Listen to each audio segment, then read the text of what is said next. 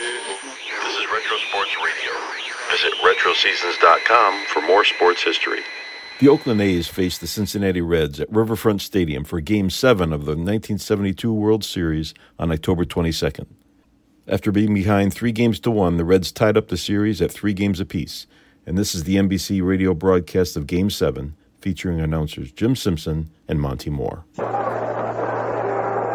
Jim Simpson with Monty Moore back at Riverfront Stadium in Cincinnati, Ohio, where the first game is about to begin, or I should say the 7th game is about to begin. Looking down, Reggie Jackson, the one man that the Oakland A's sure wish they had. They have lost 2 important men to injury before this World Series.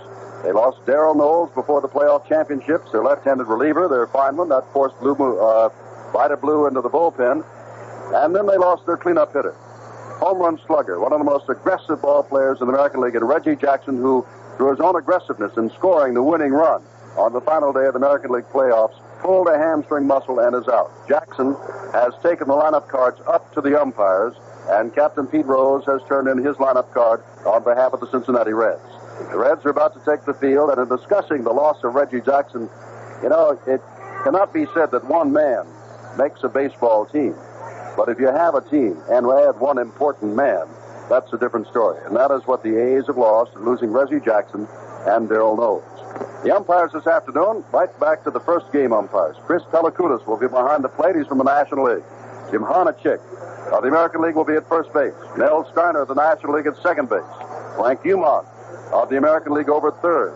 Down the left field line will be Bob Engel. Down the right field line will be Bill Howlett.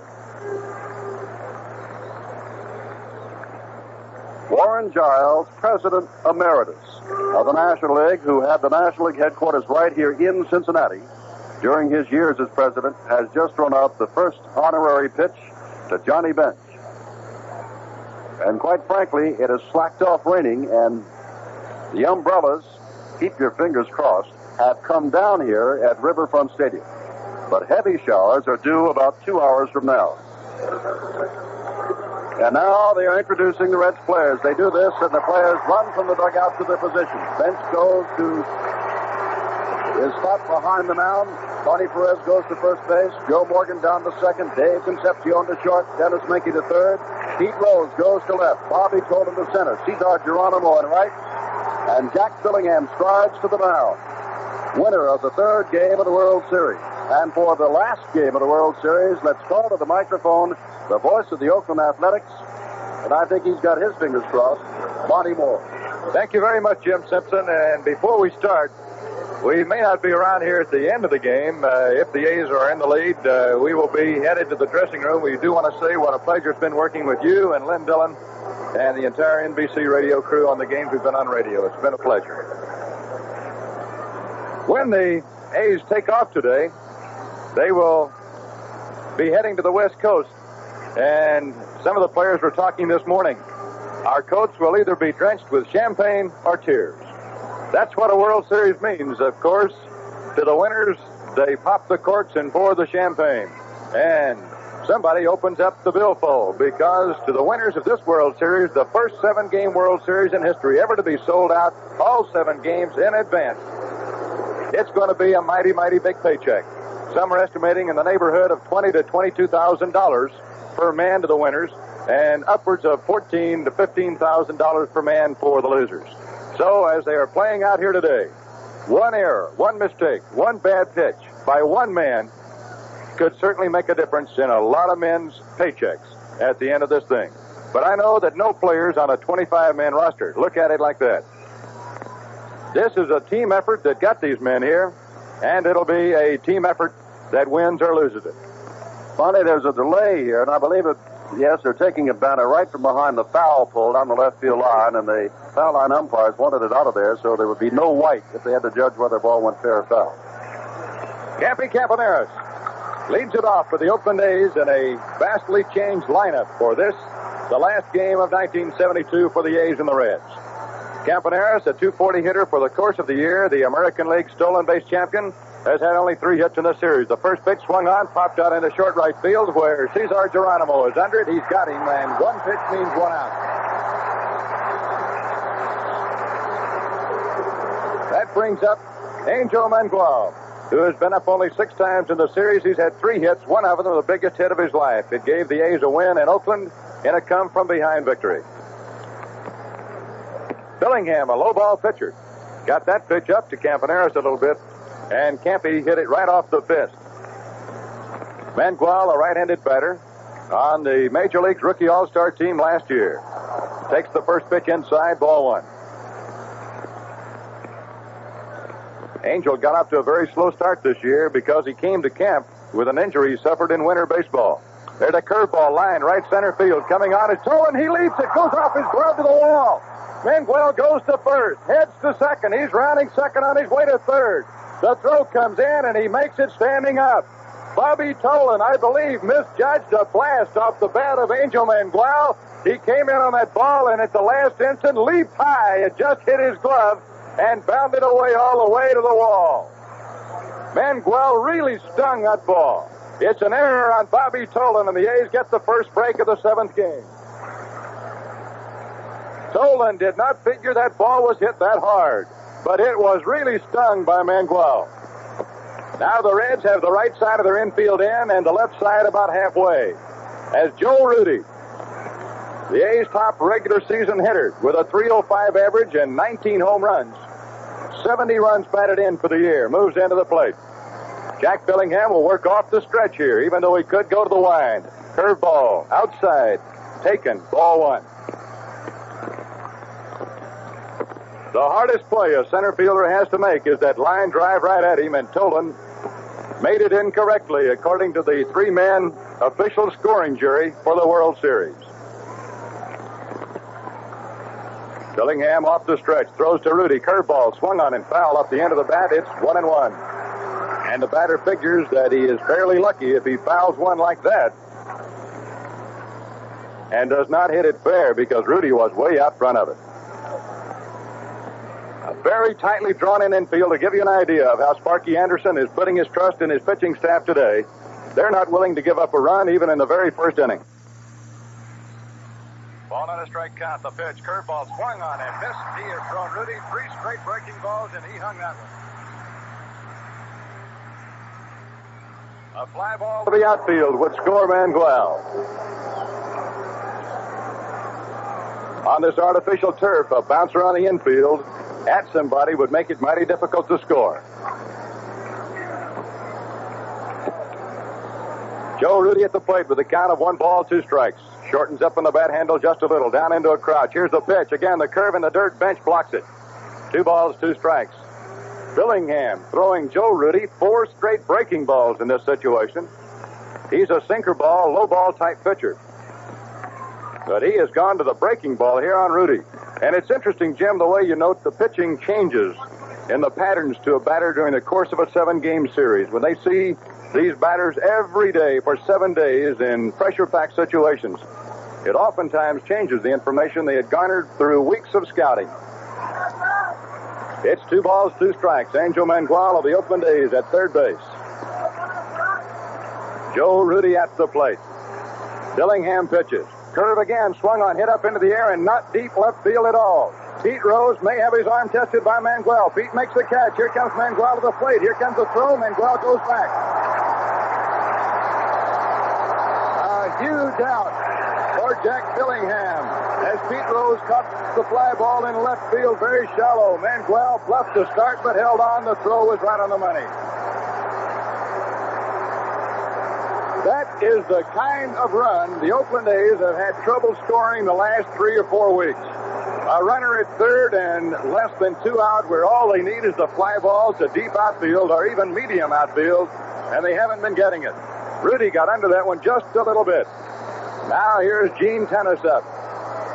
2 down, and the infield can back up. Tenace has hit 4 home runs in the World Series. 3 here and 1 in Oakland. The pitch to him. Low and away with a fastball. Billingham threw 5 straight breaking balls to Joe Rudi in that pressure situation.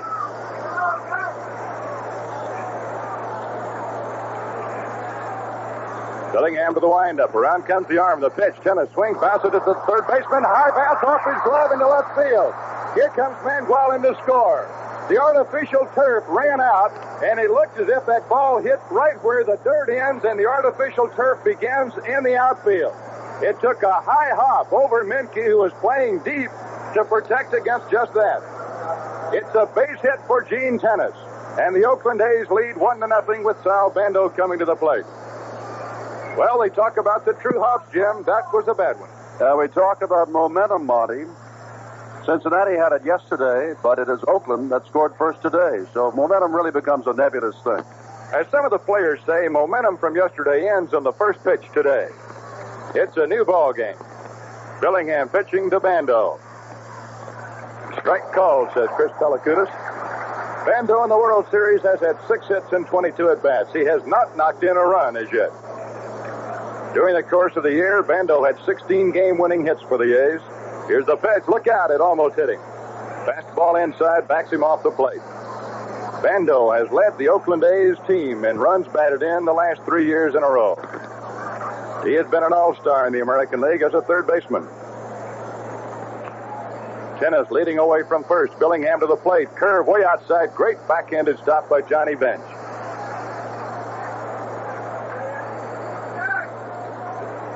It's a real pleasure to watch a man like Johnny Bench, who just owns the catching position, work in a ball game and in a 7-game series. You hear about the great players of the other leagues, but until you get to look at them for 7 straight days, you don't really get to appreciate them. 2-1 count to Bando. Tenace off first. The pitch on the way. Swing and a foul down. It's 2 balls, 2 strikes. The A's are on the boards first here in the 7th and final game of the 1972 World Series, one that has had already 5 one-run decisions. And then yesterday, the Reds broke it open late and won 8-1 going away. Billingham sets. Here's the pitch. Curve. He struck him out swinging. Bando chased the bad one. So in the first inning, Oakland gets 1 run, 1 hit, 1 error, and 1 left. After a half inning, it's Oakland 1, Cincinnati coming to bat. Along with Bonnie Moore, this is Jim Simpson back in Cincinnati. The ball can take some funny hops, can it? Bobby Tolan, the premier center fielder, who has knocked in 6 runs in the last 3 games, stolen 5 bases, made some great catches, misjudged the Mangual line drive into a 3-base error.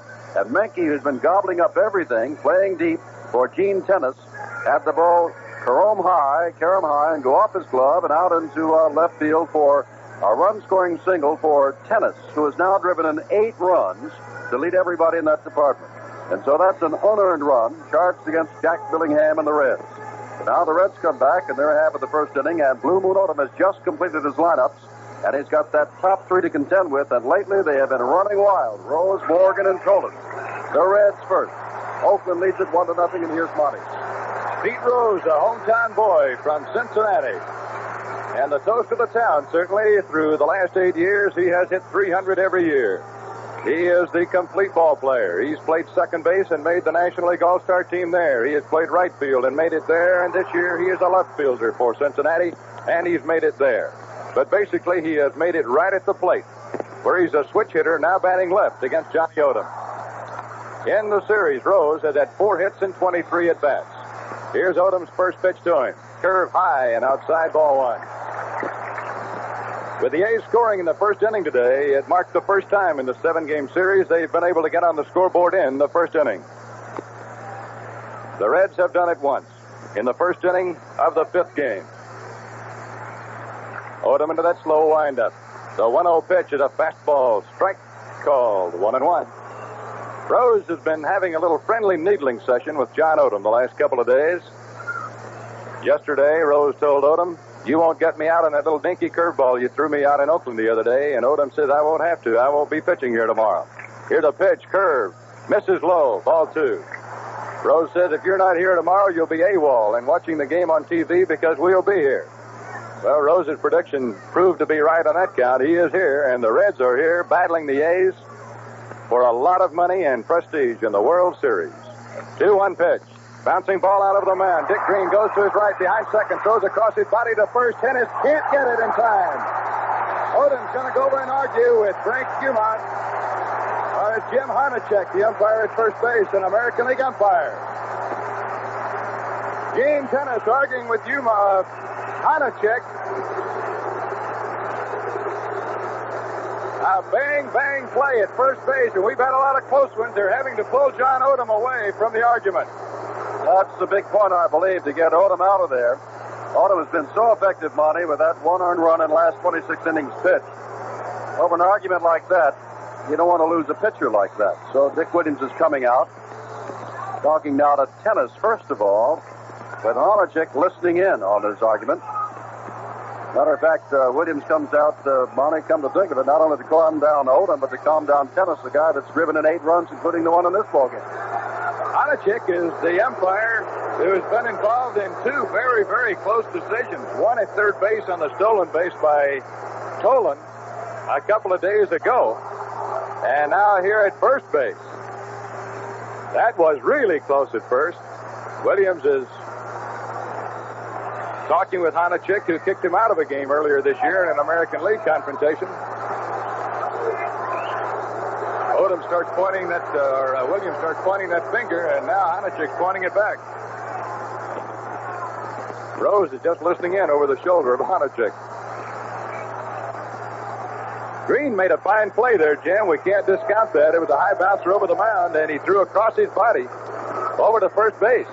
And there is the reason that Pete Rose is a better hitter from the left side than the right. He got those extra 2 steps, which gave him a base hit. So now the Reds have Pete Rose on. Rose in the series has stolen 1 base. For the season, he stole 10. Here's Joe Morgan. Morgan has had 2 hits and 21 at-bats, but the 5 walks and the stolen bases which followed the walks have been very, very instrumental in the Reds' success so far. The left-handed batter with good power. He's hit 16 home runs. Odom off the stretch. Rose faking a start, holding a curveball. Drops in there for a called strike. It is 0-1.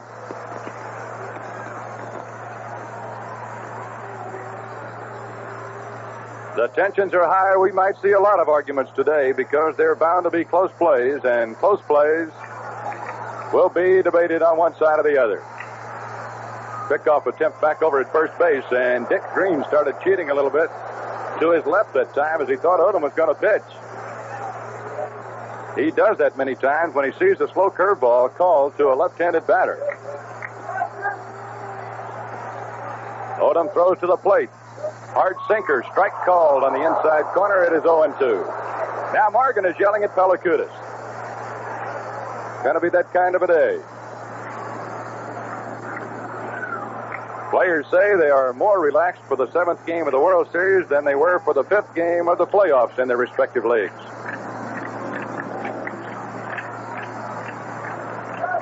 Oh, 2 the count. Morgan cocks the bat. Here's the pitch. Bouncing ball towards second. Campaneris has got it. Steps on second one. Guns it to first. Double play. So Odom came back with a good sinker to get Morgan to hit into a double play, and he doesn't do that too often during the course of the year with his speed. Now 2 out, nobody on, and here's Bobby Tolan, who's been a star for the Reds, not only during the year, but here in the World Series. Tolan has had 7 base hits. He has knocked in 6 runs. He's a left-handed batter, and he has knocked in 4 of his runs against left-handed pitching.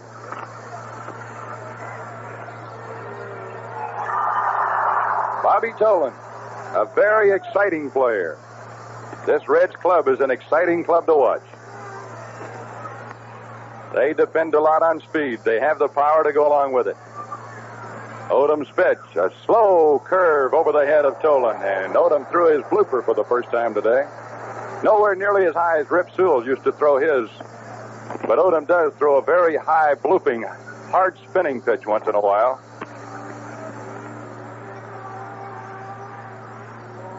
Here's the 1-0 pitch. Curve is low. Ball 2. The Oakland A's are leading 1-0. We're in the last half of the first inning. Jam-packed crowd, and the weatherman must be a good baseball fan. It rained here for about a half hour before the first pitch, and as the first pitch was due to come, the rain stopped. Odom, who in 1 game this year made only 78 pitches in a 10-inning ball game. fires to the plate. Ball three. He's behind Tolan 3-0 with Johnny Bench kneeling menacingly on deck. When you walk a Tolan or a Rose or a Morgan, sometimes it's like a double. Odom goes to the slider for his strike on a 3-0 pitch. It's 3-1 now. Odom actually has more confidence of throwing a strike with a slider than he does with his fastball, which moves all over the place. Now the right-hander from Macon, Georgia, comes to the plate. Swinging strike on another breaking ball. Tolan did not expect that one. He was way out front of it.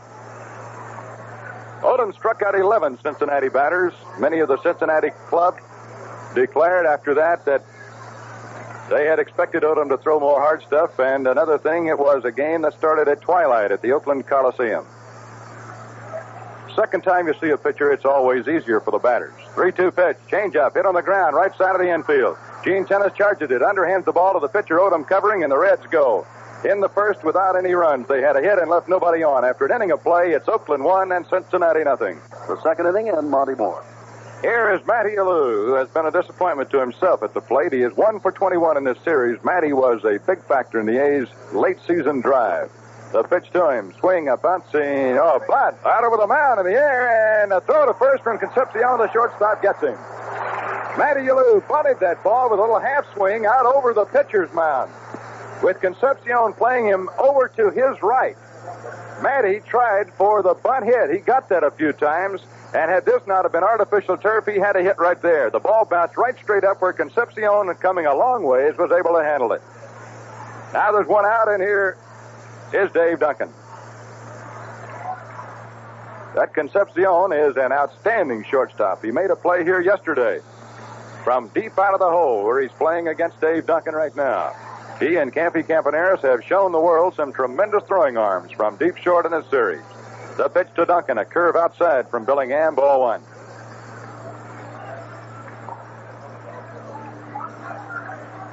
Billingham had fallen straight over with his follow-through, and that bunt by Alou was right over his head. Here's the 1-0 pitch. Duncan takes in the dirt outside of all, 2-0.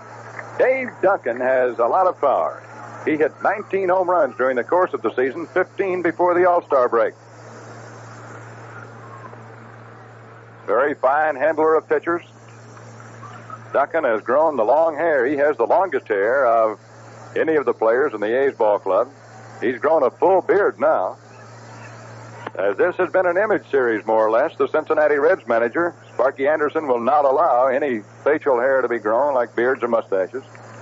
Duncan takes a fastball a little high. It's 3-0 now. Billingham has not shown the real good control as yet. Duncan might get a hit sign here with the number 8 batter coming up behind him, and he does have good power. 3-0 pitch to him. Outside, ball 4. With one out, there is one on. And that play by Concepcion looms very big now. Here is Dick Green. Green, who had a disc operation on the back in April, came back to try to play for the A's in about 3 months' time, was not really in top shape. The A's put him on the disabled list again for 2 weeks. He came back, and he has been the starting second baseman for the A's in the playoffs and now in the World Series. And Green has been outstanding in the field. He has had 5 hits at the plate. He's been up 14 times. That's a .357 batting average. Billingham throws. Green swings, bounces one, left field, base hit. Dave Duncan goes to second. He is going to hold on right there. So Green gets his 6th hit of the World Series. And now the pitcher, John Odom, who's one of the better hitting pitchers around, comes to the plate. And the bullpen of the Reds goes to work, and early in a game, when that happens, it is ordinarily number 34, Pedro Borbón, the rubber arm of the pen, and he is up throwing. This is a day whereby all pitchers are on the standby. There is no tomorrow.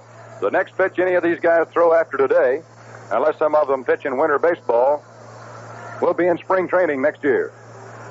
So they don't have anything to save them for. Dave Duncan at second, Dick Green at first, one out in the second inning. Johnny Blue Moon Odom at the plate.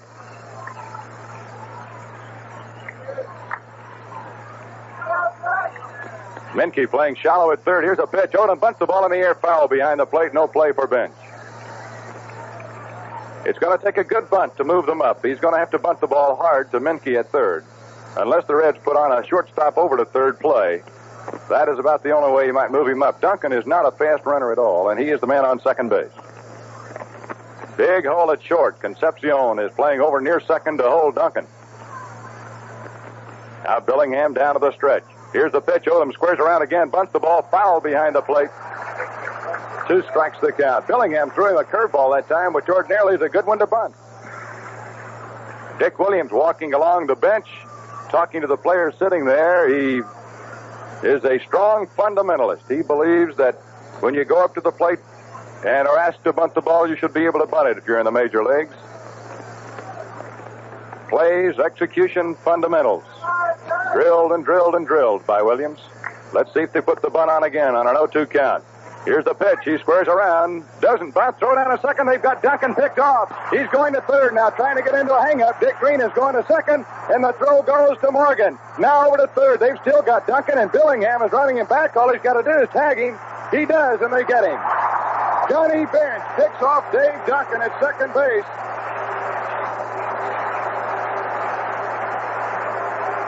That is the easiest pickoff play in baseball for a catcher.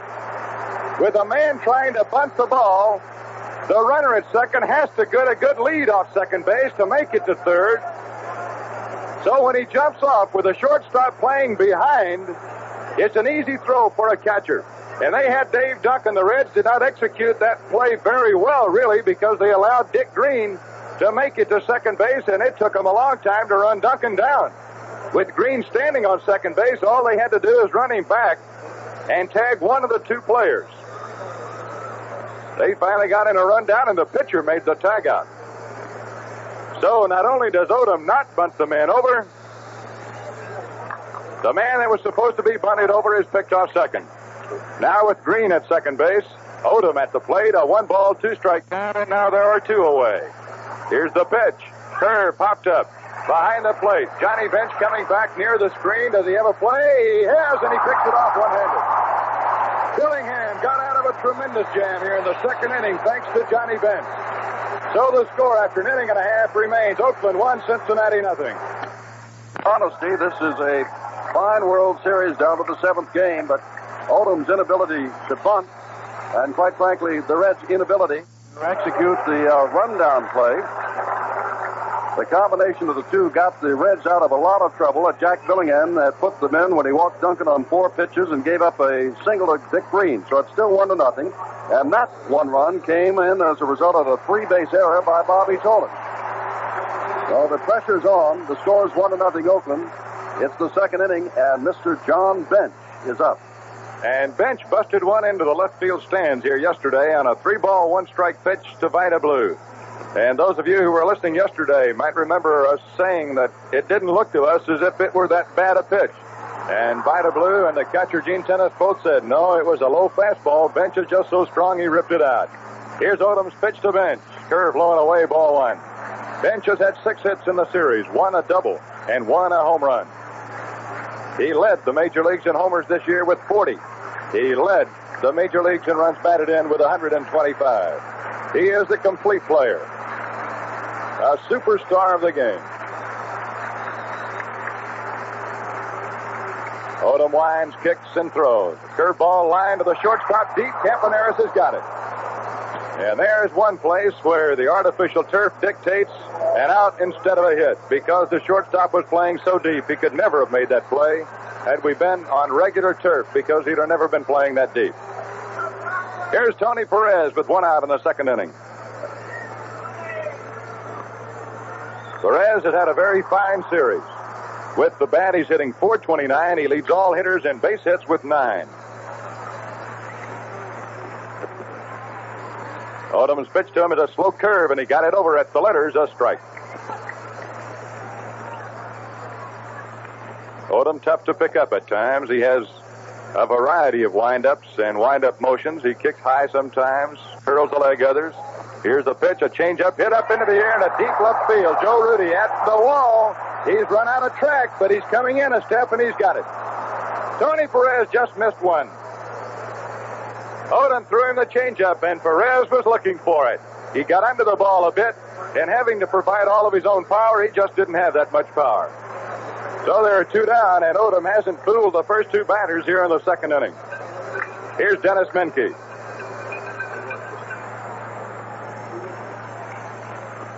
Joe Rudi, who peeled one off the wall here last Sunday for one of the most spectacular catches in World Series history. Had an easy catch that time. Here's Denis Menke. Low and away with Odom's fastball. Menke's had only two hits in the series, but as Jim was saying to sign on, he's been one of the unsung defensive heroes. He's made a lot of tough plays look mighty easy over at third base. A right-handed batter. He was a big bonus player, about $125,000 bonus player in the Milwaukee Braves organization. The pitch to him. Bouncing ball to Bando. Comes off the carpet right straight at him. He throws over to first. Tenace hauls it in, and after two innings of play at Riverfront Stadium, the score is Oakland 1, Cincinnati nothing. We pause 10 seconds for station identification.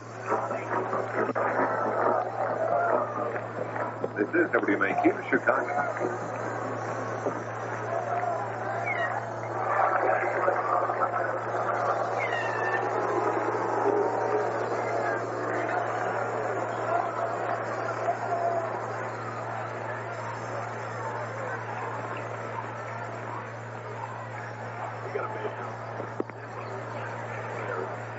Next weekend, it's Halloween Hullabaloo at Candlewick Lake. There'll be fun for the whole family. Bob for apples and join in the big pumpkin carving contest with free pumpkins for all the kids. And a big costume contest. Cider and donuts, too. It's all free. So come to Candlewick Lake next weekend for the big Halloween Hullabaloo. Just take I-90 to the General Road exit toward Belvedere and follow the signs to Candlewick Lake. That's Halloween Hullabaloo. WMAQ, Chicago. Reds have not seen a whole lot of the Oakland A's speed. Campaneris has led this American League 6 of the last 8 years in stolen bases. The A's activated a bench-running specialist, Alan Lewis, when Reggie Jackson was injured. But Johnny Bench has shot them both down at least once in this series, trying to steal second base. It's been the kind of a series where stolen bases have been a factor. The pitch to Campanera, swung on it. A chopper past the mound. On comes Menke. Menke picks it up, throws the first. He got him on another close play at first, and Jerry Adair, the first base coach of Oakland, is screaming at Jim Honochick. Here comes Dick Williams out for the second time to charge the American League umpire. Menke crossing behind the mound in front of the shortstop, throws the first. And in watching the replay, it's still hard to tell. Dick Williams talking with his first base coach, Jerry Adair, and he's having to shove him away from Honochick.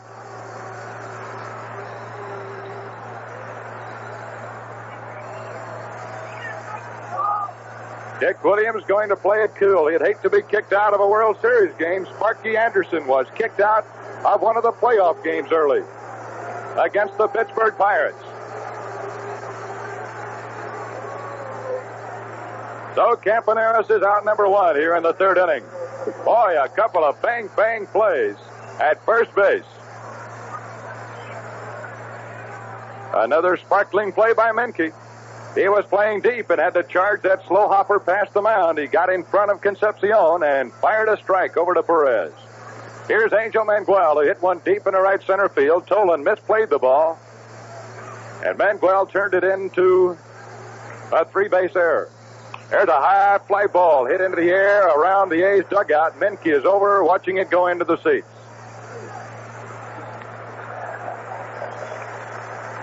One strike count on the A's center fielder. George Hendrick played the first 5 games in center field. Mangual was put in the lineup yesterday and is starting today again. One strike pitch to him, a curve in the dirt outside, 1-1. Billingham's record was 12 wins and 12 losses this year. But the Reds tell you that he won some mighty big ball games for them. Here's the 1-1 pitch, curveball, taken low, it's 2-1.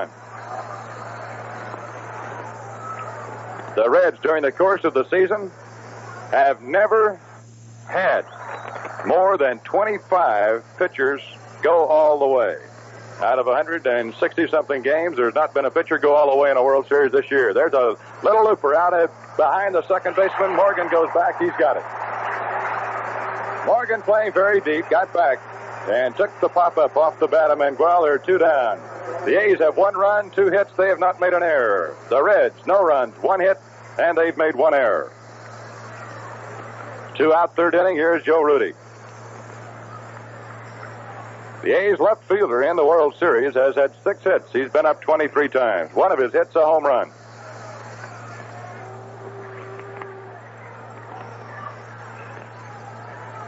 Billingham comes to the plate. Rudi fouls it down. Strike one. A letter-high fastball to Joe.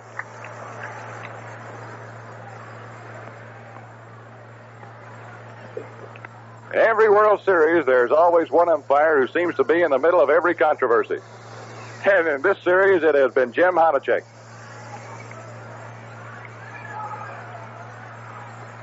To show you the integrity of the umpires, all 3 of the close calls he's made have gone against the American League A's.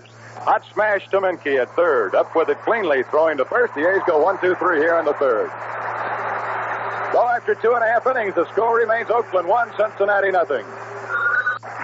As we prepare to begin the third inning, I think it might be safe to give a little weather forecast here. As we came on the area, it was raining, had been raining for half an hour, and it's clear, although rain is expected later on. But as this game charges on, Monty, it seems clear that we're going to have an official 7th World Series game, and somebody will go home the winner. These pitchers both work fast. They neither one walk a lot of people ordinarily. And as we mentioned, Odom pitched one game this year, a 10-inning affair in which he made only 78 pitches. It was the only time, of course, that he's ever done that, and one of the fewest number of pitches in a ball game in the history of the big leagues. Here is Cesar Geronimo, left-handed batter up, and Odom's first pitch to him is a fastball just missing inside, 1-0. Geronimo, in this World Series, has been at the plate 16 times. He has had 3 base hits. Odom's pitch coming in high. It's 2-0.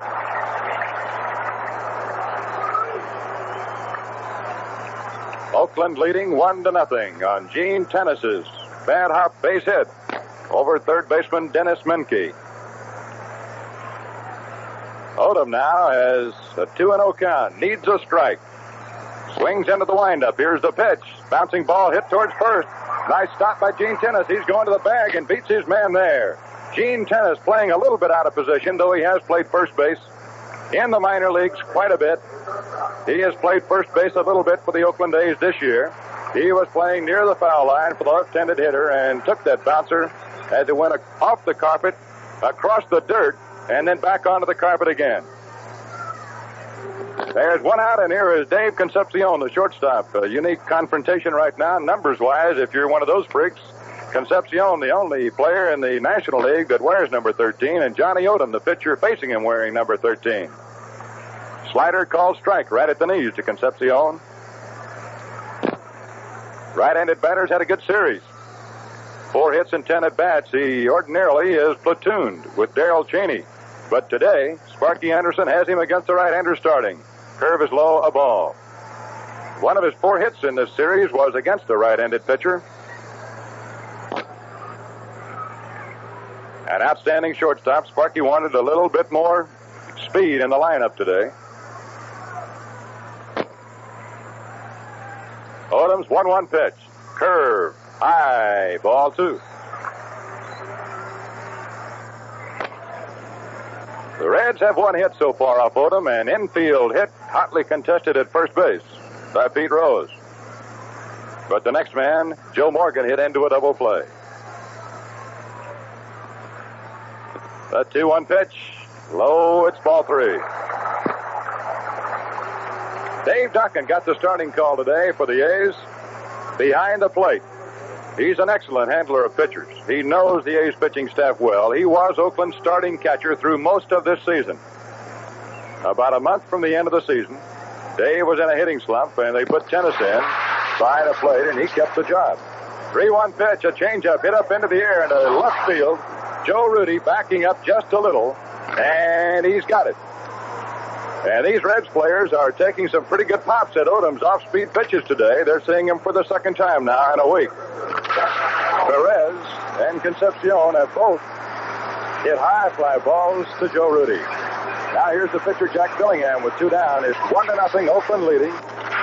Wherever you might be listening in around the world, we hope you're enjoying this World Series broadcast presented on NBC.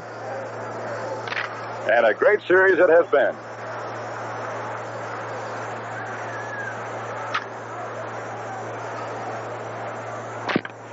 Billingham at the plate.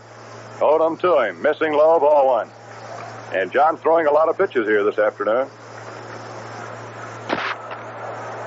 Billingham is big enough to hit that ball. Angel Mangual, the A's right fielder, center fielder, is playing closer to right than center. Pitch is low to Billingham, ball two. He has a big strike zone. Billingham is about 6'3", 6'4". And Odom has missed loads to him twice. 2-0 pitch. Missed low. No, he got that one. I'm sorry. Pelacutis gave us that slow shot. Billingham has had 21 hits, 222 at bats for the year. Swinging, strike two. He didn't come too close to that one. Odom threw him a slider then. It's 2 balls, 2 strikes now. The Moon Man, as the A's players call John Odom, cranks it up and throws. Again, the breaking ball, and Billingham strikes out. So we go to the top half of the fourth inning in another low-scoring game. It's Oakland 1, Cincinnati nothing. Hello, I'm John. From Cincinnati with Monty Moore, this is Jim Simpson. There's only been 1 run scored in this ball game. And again, for those of you who may not have heard, with 1 out in the first, Mangual lined a shot to center field. Bobby Tolan charged it only to have it go off his glove for a 3-base error. Mangual was left at third base, and Rudi flied to short left field, but then Tenace bounced a single off Menke's glove, and that's the 1 run unearned of the ball game. As we go to the fourth, and Monty. Gene Tenace standing at the plate. He's batting cleanup here this afternoon, and Dick Williams shaking up lineup. Billingham pitches. He hangs a curve right out of that inside corner for a call strike. This is the 28th time in World Series history that the series has gone at least 7 games. Several of them went 8 games back in the early 1900s.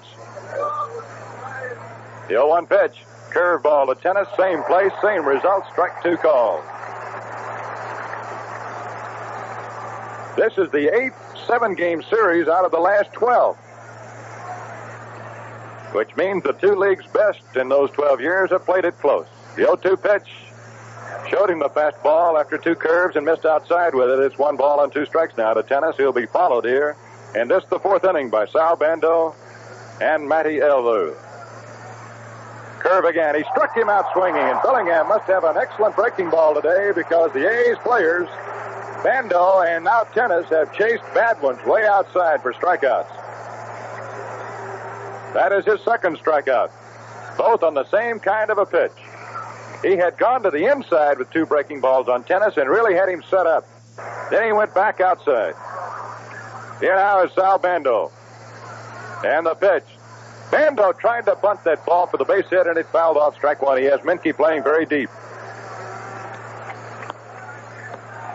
The way that Johnny Bench comes out from behind that plate, like a sprinter off the starting blocks, you've got about a pretty good bunt here, even with Menke playing deep to get on. Pitch to Bando, fastball hit hard to Menke. He short hops it, fine play, throws to first, he got him.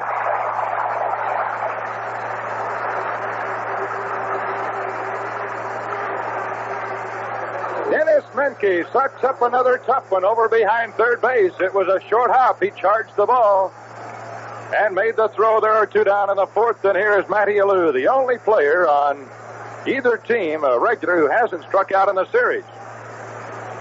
And the sun is broken out here in Cincinnati. The pitch, Matty takes slow, a ball. When a player has only 1 hit in the series and something like 22 at-bats, you try to find something good, and our statistician at NBC, Alan Roth, has. Matty's the only player who hasn't struck out. There are 2 down, and bright sunshine pops out of the clouds here. Here's the 1-0 pitch. Fastball misses outside, 2-0, and Billingham's really moving that ball around here today. The Oakland A's have two base hits. The Reds have one. The 2-0 pitch. Fastball hit sharply towards right. Cut off by the deep playing Morgan at second. He throws him out. So it's 3 up, 3 down in the fourth inning, and the score remains Oakland 1, Cincinnati nothing. Schmidt, the dryluck. Mike Bofolko, wethead. I don't believe it. Mike Bofolko, the dryluck. I believe it. But people do seem to notice an improvement when a guy switches to the dryluck, the aerosol hair control from Gillette. You should try it if you haven't already. Comes regular or extra hold. Joe LaMarca, wethead. Ick. Joe LaMarca, the dryluck. Fantastic. The dry look from Gillette. Does shaving leave your neck rough and irritated? If it does, let me tell you about a special kind of Gillette foaming. Face Saver, specially made for you roughnecks. Face Saver has 25% more lubricants than any other foamy shave cream, or better protection against shaving irritation, even on the most sensitive part of your face, your neck. So if shaving irritates your neck, get foamy Face Saver for the roughnecks. We go to the fourth inning. The applause. This is almost like a football stadium. Tenants are waving. They are standing because Pete Rose, and that means he'll be followed by Joe Morgan and Bobby Tolan, are due up in the fourth against John Blue Moon Odom. And these are the three men that gets the Reds' offense going. Rose preparing to step in. Odom, nursing a slim 101-0 lead, steps back on the mound. We begin the fourth under sunlight. There's been a lot of interesting sidelights in this World Series, such as the A's mustaches and short hair, or long hair against the Reds' short hair. It has also developed into a pennant-waving contest between the Oakland fans who started it in Oakland, and now the Reds fans have broken out the pennant. Here is Pete Rose. Johnny Odom winds, kicks that white shoe in the air, and throws a fastball a little low. It's 1-0. The top of the Reds batting order, Rose, Morgan, and Tolan. Due to bat here in the last half of the fourth inning.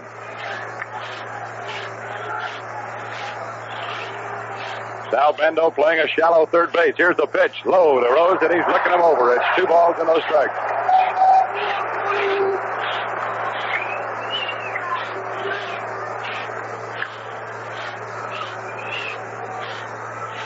Signs all over the place here. The fans in Oakland and the fans in Cincinnati have both been tremendous throughout this entire thing. The 2-0 pitch. There's a drive into right center field deep. Mangual is going back and reaches up and picks it off over his head. Angel Mangual playing center field. All that went in after it looked as if he might have misjudged that ball for a moment. It sort of was twisting off the left-hander's bat away from right field back towards center. Mangual had broken to his left and went back. He caught that ball, and Jim, the sun is out. I don't know where the sun might be as far as the sun field. I suppose it is left field right now. So there's one out in the fourth, and Rose really put some temper on that one. Here's Joe Morgan. Bando comes in even more shallow at third for him. Dick Green is playing a very deep second base. Odom's high leg kick. The curve high. The ball. Morgan ran up on the ball as if he wanted to bunt it.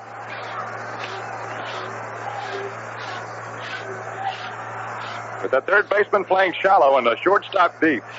And Odom, the pitcher, the kind of a pitcher who falls off in his follow-through towards the first base line. It looked like a speedy left-handed batter might be able to punch that ball by the mound. Curve misses low and away. It's 2 balls and no strikes, and Odom has been behind both first two batters. Pitching is a much tougher job when you're working from behind. You've got to give in a little bit to keep from walking them. Remember that Morgan led the major leagues in getting free passes this year. 115 were doled out to him during the National League season. He's had 5 in the World Series. Odom's 2-0 pitch. Swinging strike, he threw him a slider. Morgan slams his hand onto the end of his bat, disgusted. Rose took a big cut at a 2-0 pitch and drove Mangual 400 feet to the wall to haul in the drive. Morgan wanted to do the same. For a walking man and a speedster, Morgan is very powerful. He hit 16 home runs this year. The 2-1 pitch, fastball misses inside. It is now 3-1. The foul line's here at Riverfront Stadium, 330 feet. And the power alley's 375, 404 to the base of the wall in center. Now Odom has one of his biggest pitches of the game so far. It is 3-1. The pitch on the way. He let up and walked him. And now the excitement begins in earnest here. The A's game plan, of course, is to try to keep Morgan and Tolan off the bases. Now that Morgan is on, you can almost bet that at some time he'll be running. Dave Duncan has not been behind the plate for the A's in the series, and the Reds have run rampant. 11 stolen bases. Now Duncan is going to be challenged possibly by Morgan. One out, one on. And the A's bullpen goes to work, the first sign of trouble. And Jim Hunter, a right-hander, gets up and goes to the bullpen. Morgan gets that big lead at first. Tenace holding against him. John Odom has a good move. Morgan's got a big lead. Odom looks at him, throws, and just lobs the ball. Not his good move at all. Now Green and Campaneris have shortened up a little bit at second and short. Somebody's got to go cover. Tolan doesn't always take a lot of pitches for Morgan, who has scored from first on a single in the series already. He's leaning. He draws another throw from Odom. It's a lob throw. In a big game in Oakland. Morgan at first base with a walk. Two down. Broke towards second base. Tolan swung and hit a little looper out into right center field. And since Morgan was going, and the outfielders of the A's didn't get to it, he scored from first base on a single. He's got a big leaning off first base, and Odom steps off the rubber. He's going to give Morgan something to think about. Morgan is giving Odom plenty to think about. Isn't it amazing what a simple walk can do to turn on a ball club? Here's a throw to first, and his good move was not in time. Odom with a quick throw over to Gene Tenace, and Morgan had to hit the dirt to get back in. There's a cutout area on the carpet around all the bases. It stretches to about 8 feet off first base, and Morgan plants 1 foot in the dirt, one up on the artificial turf. Odom drops down to the waist. Tolan cocks the bat. Throw to first again. Morgan dives back in head first. Odom has made 5 throws to first and none to the plate yet.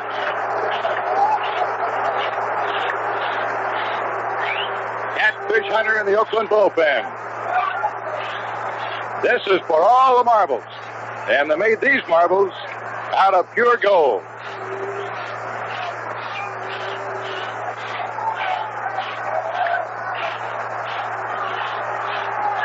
Morgan, a big lead at first again. Odom takes a shot at him. He is safe, but Tenace shoved him off the bag, the umpire says. Morgan got back from the bag, and Tenace shoved him off. He didn't slide back in there that time. He took it a little too casually, and Tenace put a catcher's block on him.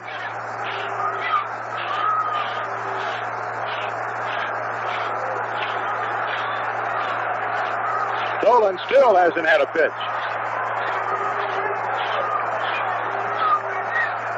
A lot of throws to first will intimidate some race runners and encourage others to go. Odom holding, bobbing his head up and down, throws again, and Morgan goes back in at first. The game is down at the plate. The game is at first base right now. A runner like that can destroy the concentration of a pitcher. When he finally does make a pitch to the plate, a lot of times it is not the same kind of a pitch he would make were it not for the runner at first. Now Blue Moon drops down to the waist again, throws again, and it's close this time, but he didn't get him.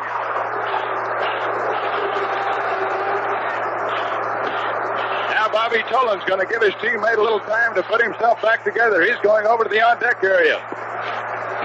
Going to doctor his bat up. But the Rosenbag and Chris Belacutis, the plate umpire, is coming over to get him. Tolan is standing with his back to the umpire, paying no attention at all. Tolan knows what it means to have about 7 or 8 throws at you at first base because he's a base burglar himself.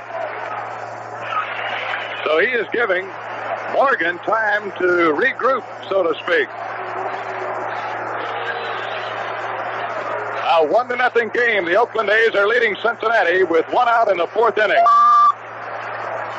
A walk to Joe Morgan has just turned the full concentration of the baseball game 90 feet away from home plate over to first. They're set. Here's the pitch. Outside of all.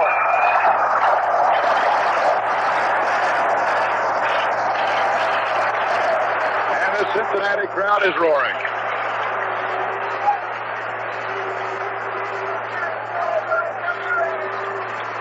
One ball, no strikes to count on Tolan, with Joe Morgan almost a cinch to go. If there are 3 or 4 pitches made to the plate on one of them, it's got a big lead.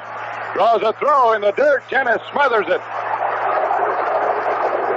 He blocked it nicely. As he came up with the ball, he sort of rolled over on Morgan again.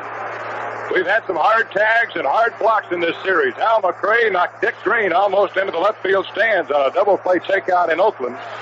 Yesterday, Sal Bando tagged Bobby Tolan at third base hard and shoved him off the bag. Tenace shoved Morgan off here today. Now Odom gets ready to pitch or throw to first again. Here's the pitch. There goes Morgan. It's taken. Throw down to second base. Out at second. Dave Duncan shoots Morgan down. Duncan, in his first test as a thrower in this series, shot down Morgan, who got a good jump. The throw was high and outside to Duncan, an easy one to handle. Morgan gets a cheer from the crowd behind the Cincinnati dugout just for going.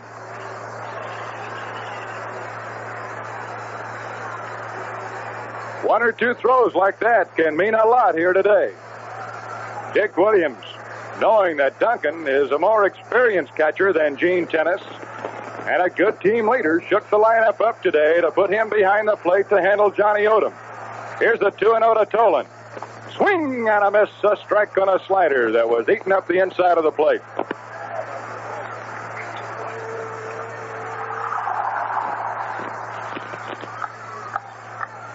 Two down and nobody on. Tolan the batter, Johnny Bench on deck. 1-0, the Oakland A's are leading. Here's Odom's pitch to Tolan. High pop foul, out of play, into the stands it goes. Duncan giving token chase, but that's back in souvenir country. So it is 2 balls and 2 strikes. The Reds defeated the Pittsburgh Pirates in their best 5-game series. The A's beat the Detroit Tigers in a 5-game playoff series.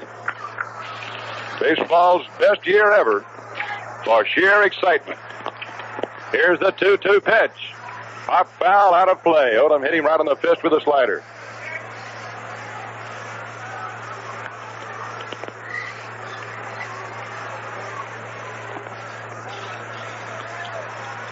The entire nation was really turned on by baseball during the playoffs. The games were all televised. They were coast to coast. They were great games, a lot of excitement, and a lot at stake. The 2-2 pitch, outside ball 3 to Tolan, and Odom could ask for a lot more trouble if he throws another bad one to this guy. Tolan grounded out to Gene Tenace, his first time up in the game. Now the A's right-hander cuts loose. Change up. Oh, 4, he walked him.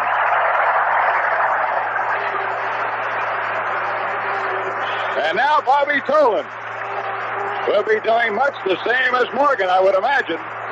They've got to have some trouble now ahead because Johnny Bench is at the plate. And if you start thinking fastball to keep Tolan from stealing, you've got to think 40 home runs by Johnny Bench. Probably many of them hit off fastballs. Tolan, a fast runner, stole 42 bases this year.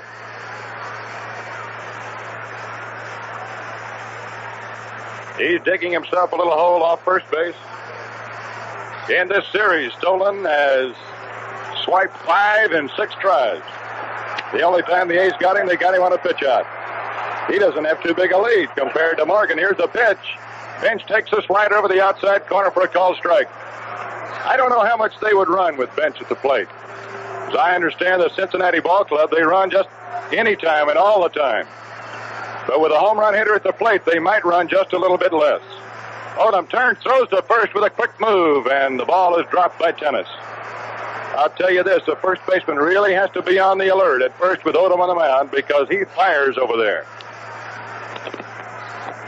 Tolan darting off first. Here's the pitch. High and inside. Bench almost got hit.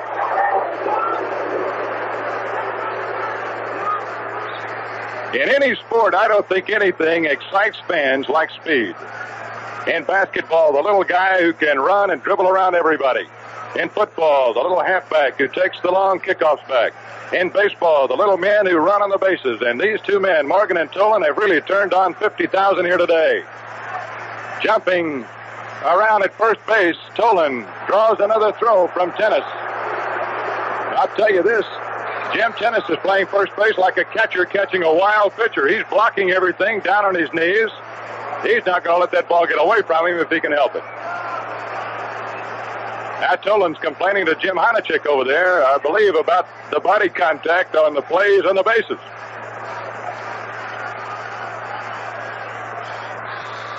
One ball and one strike on the Major League's long tater champion, Johnny Bench.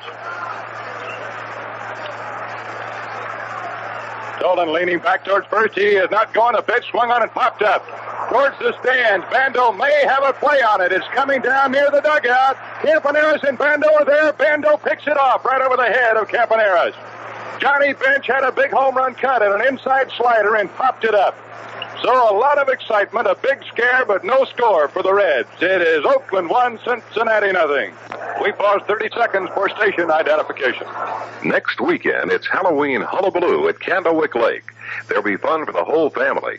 Bob for apples and join in the big pumpkin carving contest with free pumpkins for all the kids. And a big costume contest, cider and donuts, too. It's all free. So come to Candlewick Lake next weekend for the big Halloween Hullabaloo. Just take I-90 to the Genoa Road exit toward Belvedere and follow the signs to Candlewick Lake. That's Halloween Hullabaloo. WMAQ, Chicago. Top of the fifth. Riverfront Stadium, Cincinnati, 1-0. The unearned run of the first inning by the Oakland A's. On a three-base error by Bobby Tolan, an infield hit off the bat of Gene Tenace. It'll be Dave Duncan to face Jack Billingham, and here's Monty Moore. Duncan ready for the first pitch, and here it is. A curveball dropped in there for a strike, and Billingham's big pitch here today has been the breaking ball. He's known as a sinker ball pitcher, but today he has had an outstanding curve. One strike pitch. There it is again, and Duncan reaches out over the plate and yanks it foul by third. No balls, two strikes. It is 1-0. Oakland leading in the championship game of the 1972 World Series. One that has been marked by outstanding defense, outstanding pitching, and really a lack of hitting. The 0-2 pitch, curve, swinging, strike three, he got him. Billingham strikes out Duncan with that big jug. That is his third strikeout, all right-handed batters and all chasing curves. Here now is Dick Green, Oakland's second baseman, who got a gap single in the second inning between short and third. It was right after that that John Odom, trying to bunt the ball, failed to, and they picked off Duncan. And a big play. Dick Green took a big swing at a curve and fouled it off the end of the bat, strike one. Johnny Bench, after Odom missed the bunt, fired to second, and they got Duncan in a rundown. One strike pitch. Curveball bounce to the third baseman. Menke knocks this one down, chases it, picks it up, throws it over to first, and he pulls Perez off the bag. He tags him going by. Menke with his first failure to come up with a ball cleanly on that backhanded grab near the foul line. Now Dick Green talking with Honochick briefly. That throw by Menke pulled Perez off the bag. Had Green have known that, he could have hit the dirt and been under it. But he's running hard, not knowing what's going on. Now two down, nobody on, and here is Johnny Odom.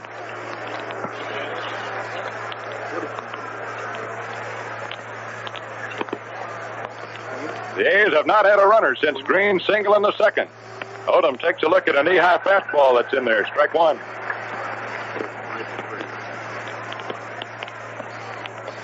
These two pitchers, Odom of the A's and Billingham of the Reds, have come the closest to pitching a complete game in the series. Swinging strike two. That great curveball of Billingham's is something to see today. Billingham pitched 8 innings and Odom 7 when last they met. In a 1-0 game, there's a swinging strike three on another curve. So we've gone halfway here at Riverfront Stadium. The score, Oakland 1, Cincinnati 0.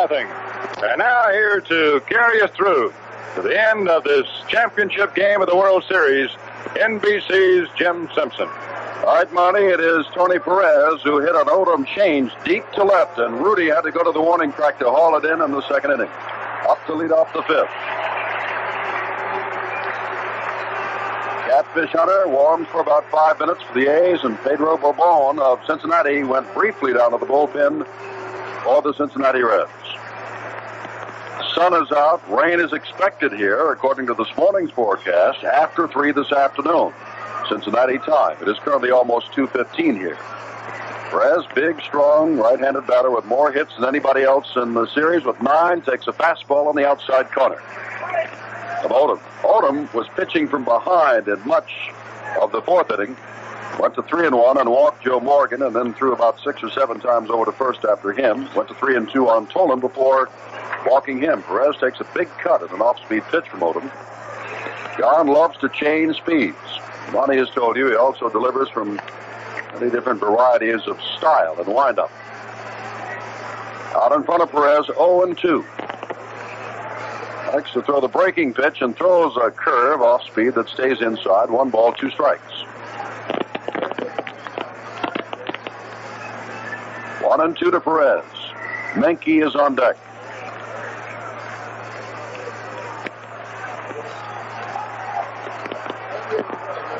Odom ready. Throws the fastball and misses outside, and it's 2 balls, 2 strikes to Perez. Reds had a chance in the first with Rose on at first, but Morgan hit into a double play, and when you get walks to Morgan and Tolan back-to-back and get out of that was something that Odom and the A's did in the fourth. Seldom happens. 2-2 to Perez. Comes back with a breaking pitch line down the left field line. That ball is fair ball into the corner. Rudi goes in to dig it out. Perez heads for second base. That is in with a stand-up double.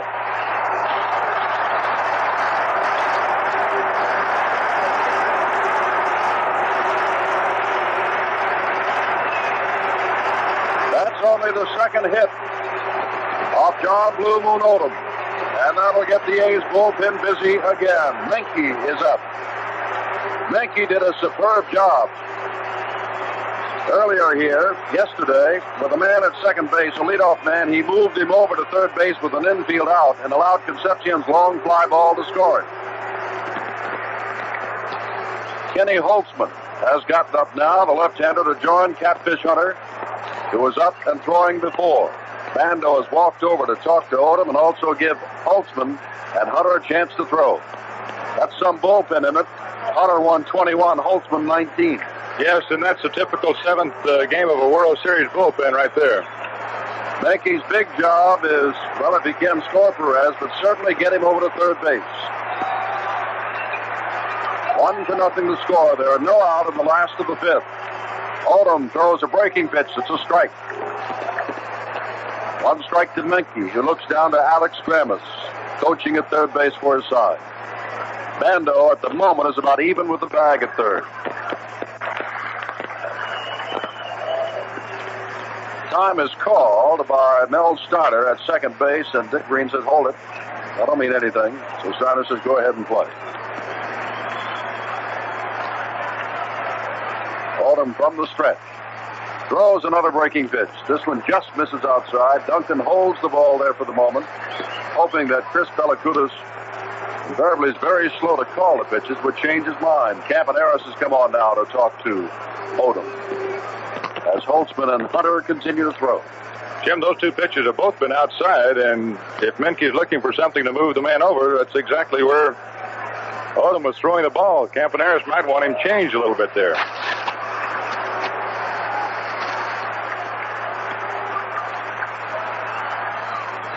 Odom ready, back with his pitch that's down low, and it's 2-1 strike to Menke. 3-3 in the 1972 World Series. It will end here today. At the moment, the A's lead 1-0 with none out of the tying run. Tony Perez down at second base. And Denis Menke with a count of 2-1.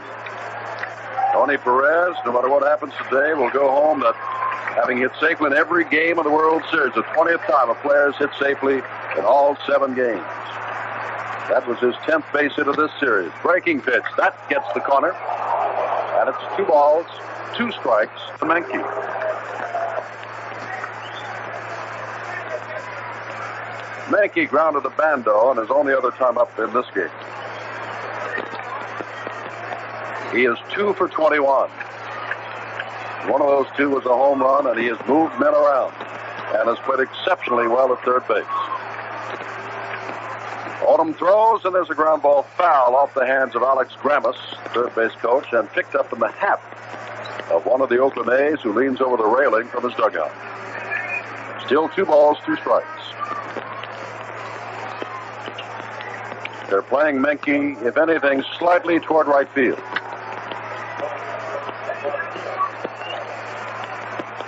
Although Concepcion is pulled around on the hole. Love to have a play at third base if the ball is hit to him there. Odom again is ready. The 2-2 pitch is a breaking pitch, foul back toward us.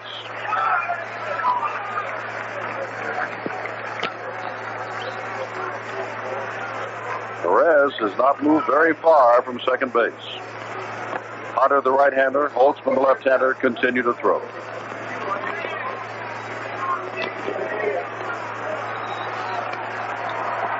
Odom with a new baseball. In the stretch. Long wait. Now delivers a fastball down low, blocked by Duncan. Perez can't go anywhere. Oh, with none out and Perez at second, we've gone to the full count on Denis Menke with a left-hander, Cesar Geronimo, standing on deck.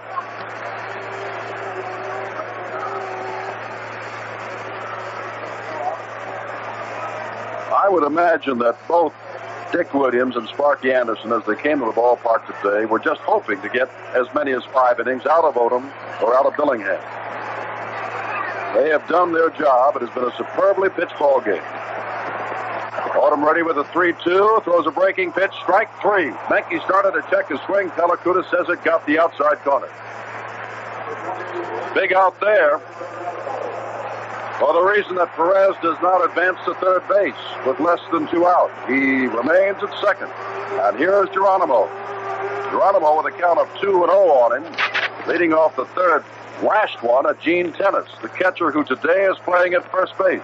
He knocked it down, raced over, and tagged the bag. Dick Williams is coming out. It might be, among other things, Monty, that he wants to remind Odom and Duncan of the kind of pitch that Geronimo really got around on and blasted at Tenace at first base back in that third inning. Yes, and he had a big hit in one of the early games that Cincinnati won, too. Drove in the winning run of a ball game, and the A's all know what it was. It was a high fastball. It's just the kind of a pitch that they hit. And again, Dick Green is checked with Campy Campaneris. See whether or not they come to third base. Rudi is playing Geronimo to hit the other way. He's very near that line and left.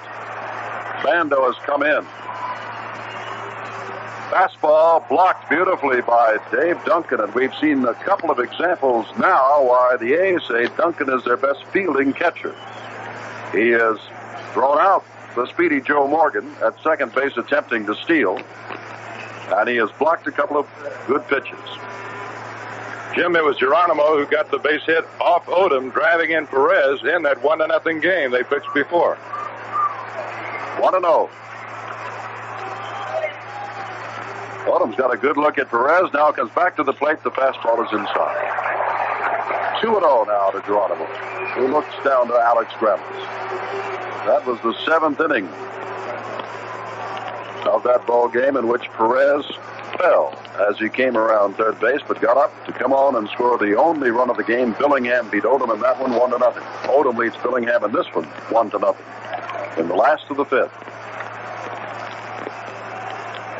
Odom ready, his pitch is outside, and he's gone 3-0 to Geronimo with Concepcion on deck.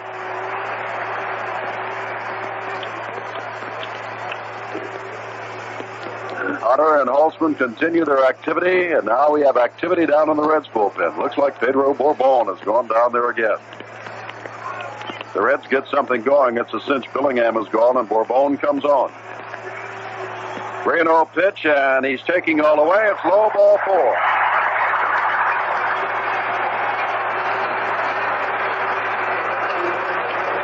That is the third walk given up by John Blue Moon Odom. Duncan walks out. Campaneris has come in. Concepcion is coming up. And Dick Williams has not yet come out of the Oakland dugout.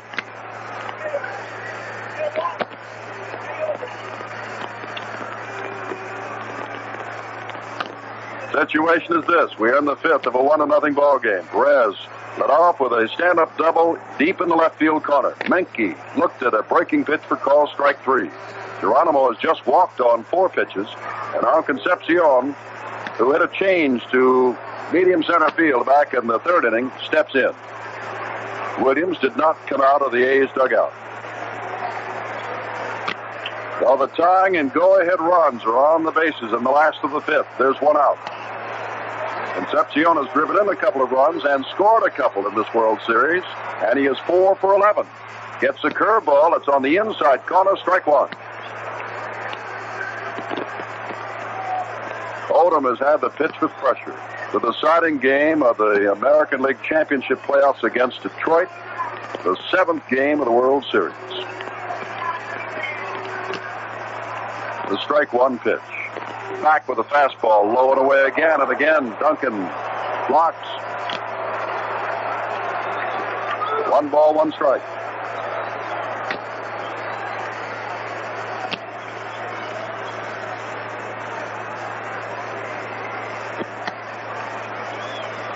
It rained for a half an hour before this game began, but again we'll remind you there is a breeze, stiff breeze, blowing toward left, and the sun is out. Back with the pitch. It's low and away again. It's 2-1.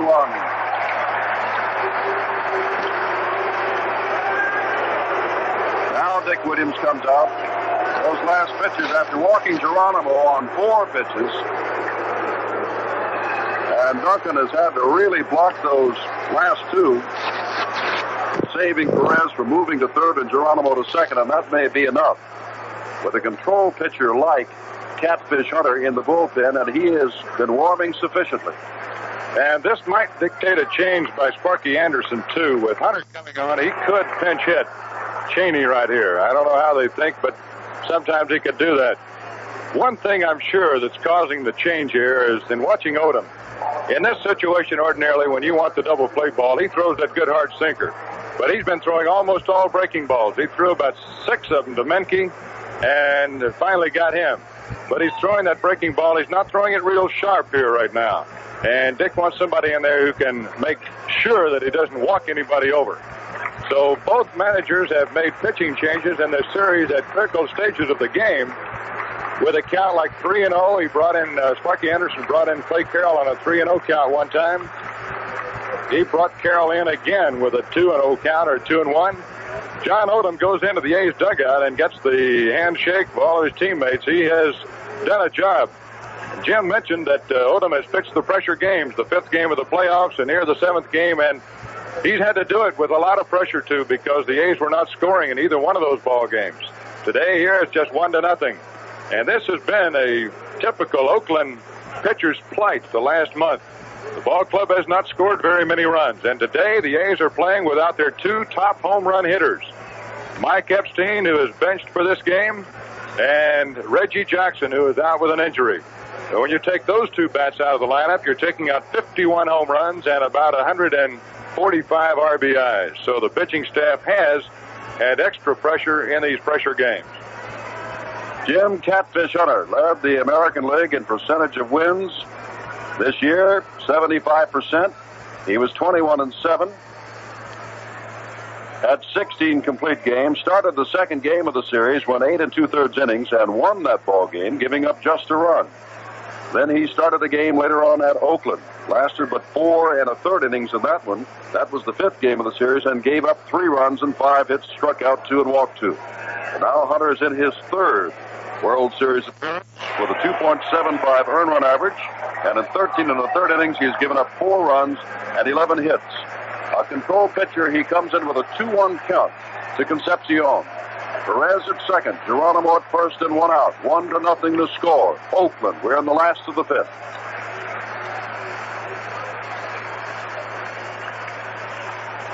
Hunter from the stretch throws his first pitch, and it's outside, and it's 3 balls, 1 strike. Concepcion now will take a look at Alex Ramos. Does he have the green light? Rose is on deck. Billingham is the man due to bat. Robone continues to throw, and you can bet something happens here, barring a double play. We won't see Billingham, one of the worst hitting players on the club. Hunter back and throws down low, and he has walked. The base is loaded.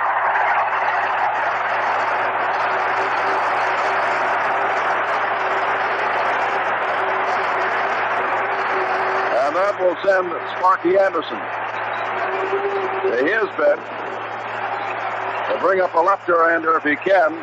Uhlaender or Haig, they have not poked their heads out of there yet. And now Ted Uhlaender has the bat. We've seen him disappear. Uhlaender had a pinch double earlier. Haig is another left-hander in there. And Jim, looking at the lineup cards, we could really see some changing here. If the left-hander Uhlaender comes out of there, Dick Williams might go to his left-hander out in the bullpen, and that is Kenny Holtzman. But then Sparky Anderson would have his top pinch hitter, right-handed batting Hal McRae, to come out then. We pause here 30 seconds for station identification. Has come out, and Monty, that means that Sparky Anderson had the wheels turning, figuring just what you said, that if they sent out a Uhlaender or a Haig, they might see Holtzman. Right, and the thing is, McRae has hit that ball awfully hard in the series, and twice he's hit it against right-handed pitchers. So I would imagine the guy like him, it doesn't make a whole lot of difference. Hunter, a right-hander, still got to make a good pitch, and you can bet on one thing. McRae will be up there swinging. Now, McRae, as we've described to you throughout the series, calls himself the offensive player. He said, don't judge me on defense, judge me on offense. And in the series, he is 4 for 9, and that's a .444 average. He comes up with the bases loaded and 1 out. The Reds trailing 1-0 in the last of the fifth of the seventh World Series game. Jim Catfish Hunter ready, pitching from the stretch now. It is hit high and deep to center field. Mangual is back near the wall and has it in front of the wall, but tagging from third base with a tying run is Perez. It's 1-1.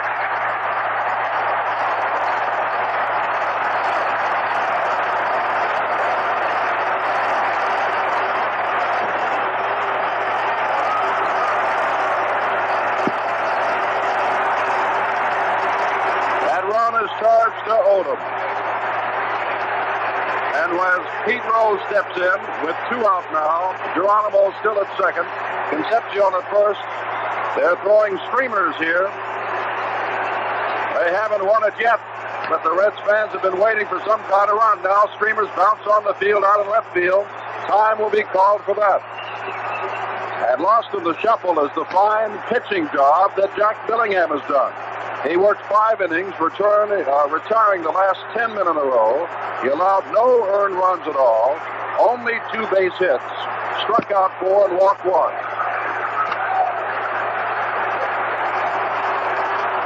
The Reds score another run. He could be a winning pitcher. He can't lose it now. Rose fouls the first one back off the screen, strike 1. Rose beat out an infield hit to Green at shortstop in a very close play called by Honochick at first base. That was in the first inning. And then he sent Mangual deep to the warning track 400 feet away in the fourth. He's 1 for 2. Hunter ready. Ball is hit deep to center field. Mangual goes back to the warning track again. Near the fence, stands there, and has it at the wall. McRae and Rawls have driven them deep. It's a 1-1 ball game. They've gone 5 innings, but you can't call it official yet because it's all tied up. And rains are due in about an hour.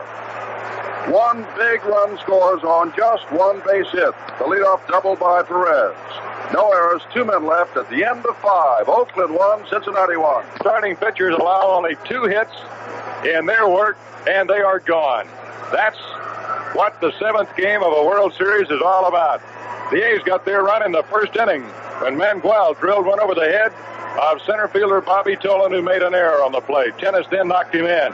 The Reds got theirs in the 5th when Tony Perez, the leading hitter in the series with 10 hits now, led off with a double. Odom got Menke on a strikeout, but then Geronimo with a count of 2-0 was pitched to by Jim Hunter. He walked him. The walk charged to Odom. And then McRae drove in the tying run, and Rose almost knocked in 3 more. Jim? Honey, this is the 7th game of the World Series. This is the 6th game at Pedro Borbón has pitched in. He's come on and will face the top of the batting order. Campy Campaneris leads it off, and there's a curveball he starts it with, and it catches the outside corner. Borbón has shown us a lot of the curve, although he's primarily a sinking fastball pitcher, getting everybody to drive the ball into the ground. Campaneris is 0 for 21. Takes the pitch up high. He has had 3 base hits in this World Series, but in his last 21 times at bat, he has not reached base. Borbón's earned run average is 1.47, and the 6th and the 3rd innings, he has worked. Back again, and a base hit up the middle for Campaneris. And now for the first time, since way back in the 1st game, the leadoff man, Campy Campaneris, who makes the offense of the A's go, is on at first base. He is the man that steals all those bases over there in the American League. He is the man that had to come off the bench in the last game of the season to steal the stolen base title away from Davey Nelson of Texas with a fine performance. His Mangual has scored the only Angel run, or rather, he is Angel Mangual, the only A's run, as Tolan misjudged his line drive in the 1st for a 3-base error, and Tenace knocked him in with a base hit. And they have checked Campaneris at first base to keep him close. 1-1 to score. We are in the 6th. A breaking pitch. Punted up the line. Perez will have to go to first base. Morgan covering the sacrifice punt is complete. Campaneris moves into second base. Fine bunt by Mangual. And here's Joe Rudi. The only RBI that Rudi has had was a game-winning RBI, a home run in the 2nd game 1 week ago today. The go-ahead run down at second base. And now it is Bench that is talking with Borbón. And now we have activity. Clay Carroll, the Hawk, is up and throwing in the Cincinnati bullpen. Menke has talked things over now with Borbón. He goes back to third base. Bench is behind the plate. Campaneris is down at second base.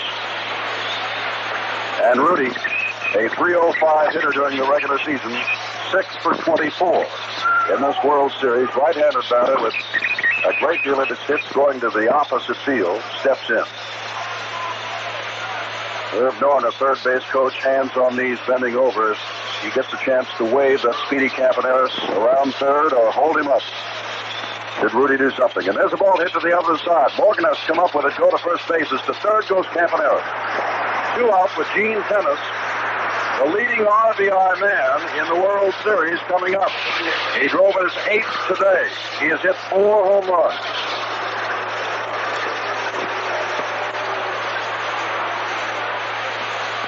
Johnny Bench goes up again to talk to Borbón. And now Sparky Anderson comes out to talk to Borbón. 1 run, 3 hits, no errors for the A's. 1 run, 2 hits, and a very damaging error for the Reds, and that was the 3-base error by Tolan in the 1st, which allowed the A's to get on the scoreboard for their 1st and only time thus far. The go-ahead run, Campy Campaneris is at third base. 2 are out. Tenace, 4 home runs, 7 for 22 in the series, 8 RBIs. The batter. Tenace playing at first base today to keep his bat in the lineup. Leans in from the right side and swings and fouls off a fastball. Picked up by, on one hand, by Sal Bando in the on-deck circle, and he throws it back to Pellicutis, the umpire. Strike one to Tenace, who never moves from that batter's box. He keeps those feet planted and just stays in there until Bourbon gets the new ball. Nobody throwing in the A's bullpen now. There's an off-speed pitch lined out in left field away from Rose. It's 2-1 around first base on his way to second is Tenace. Here's Rose's throw, and he's in with a double and his 9th RBI of the ball game. It is 2-1 Oakland.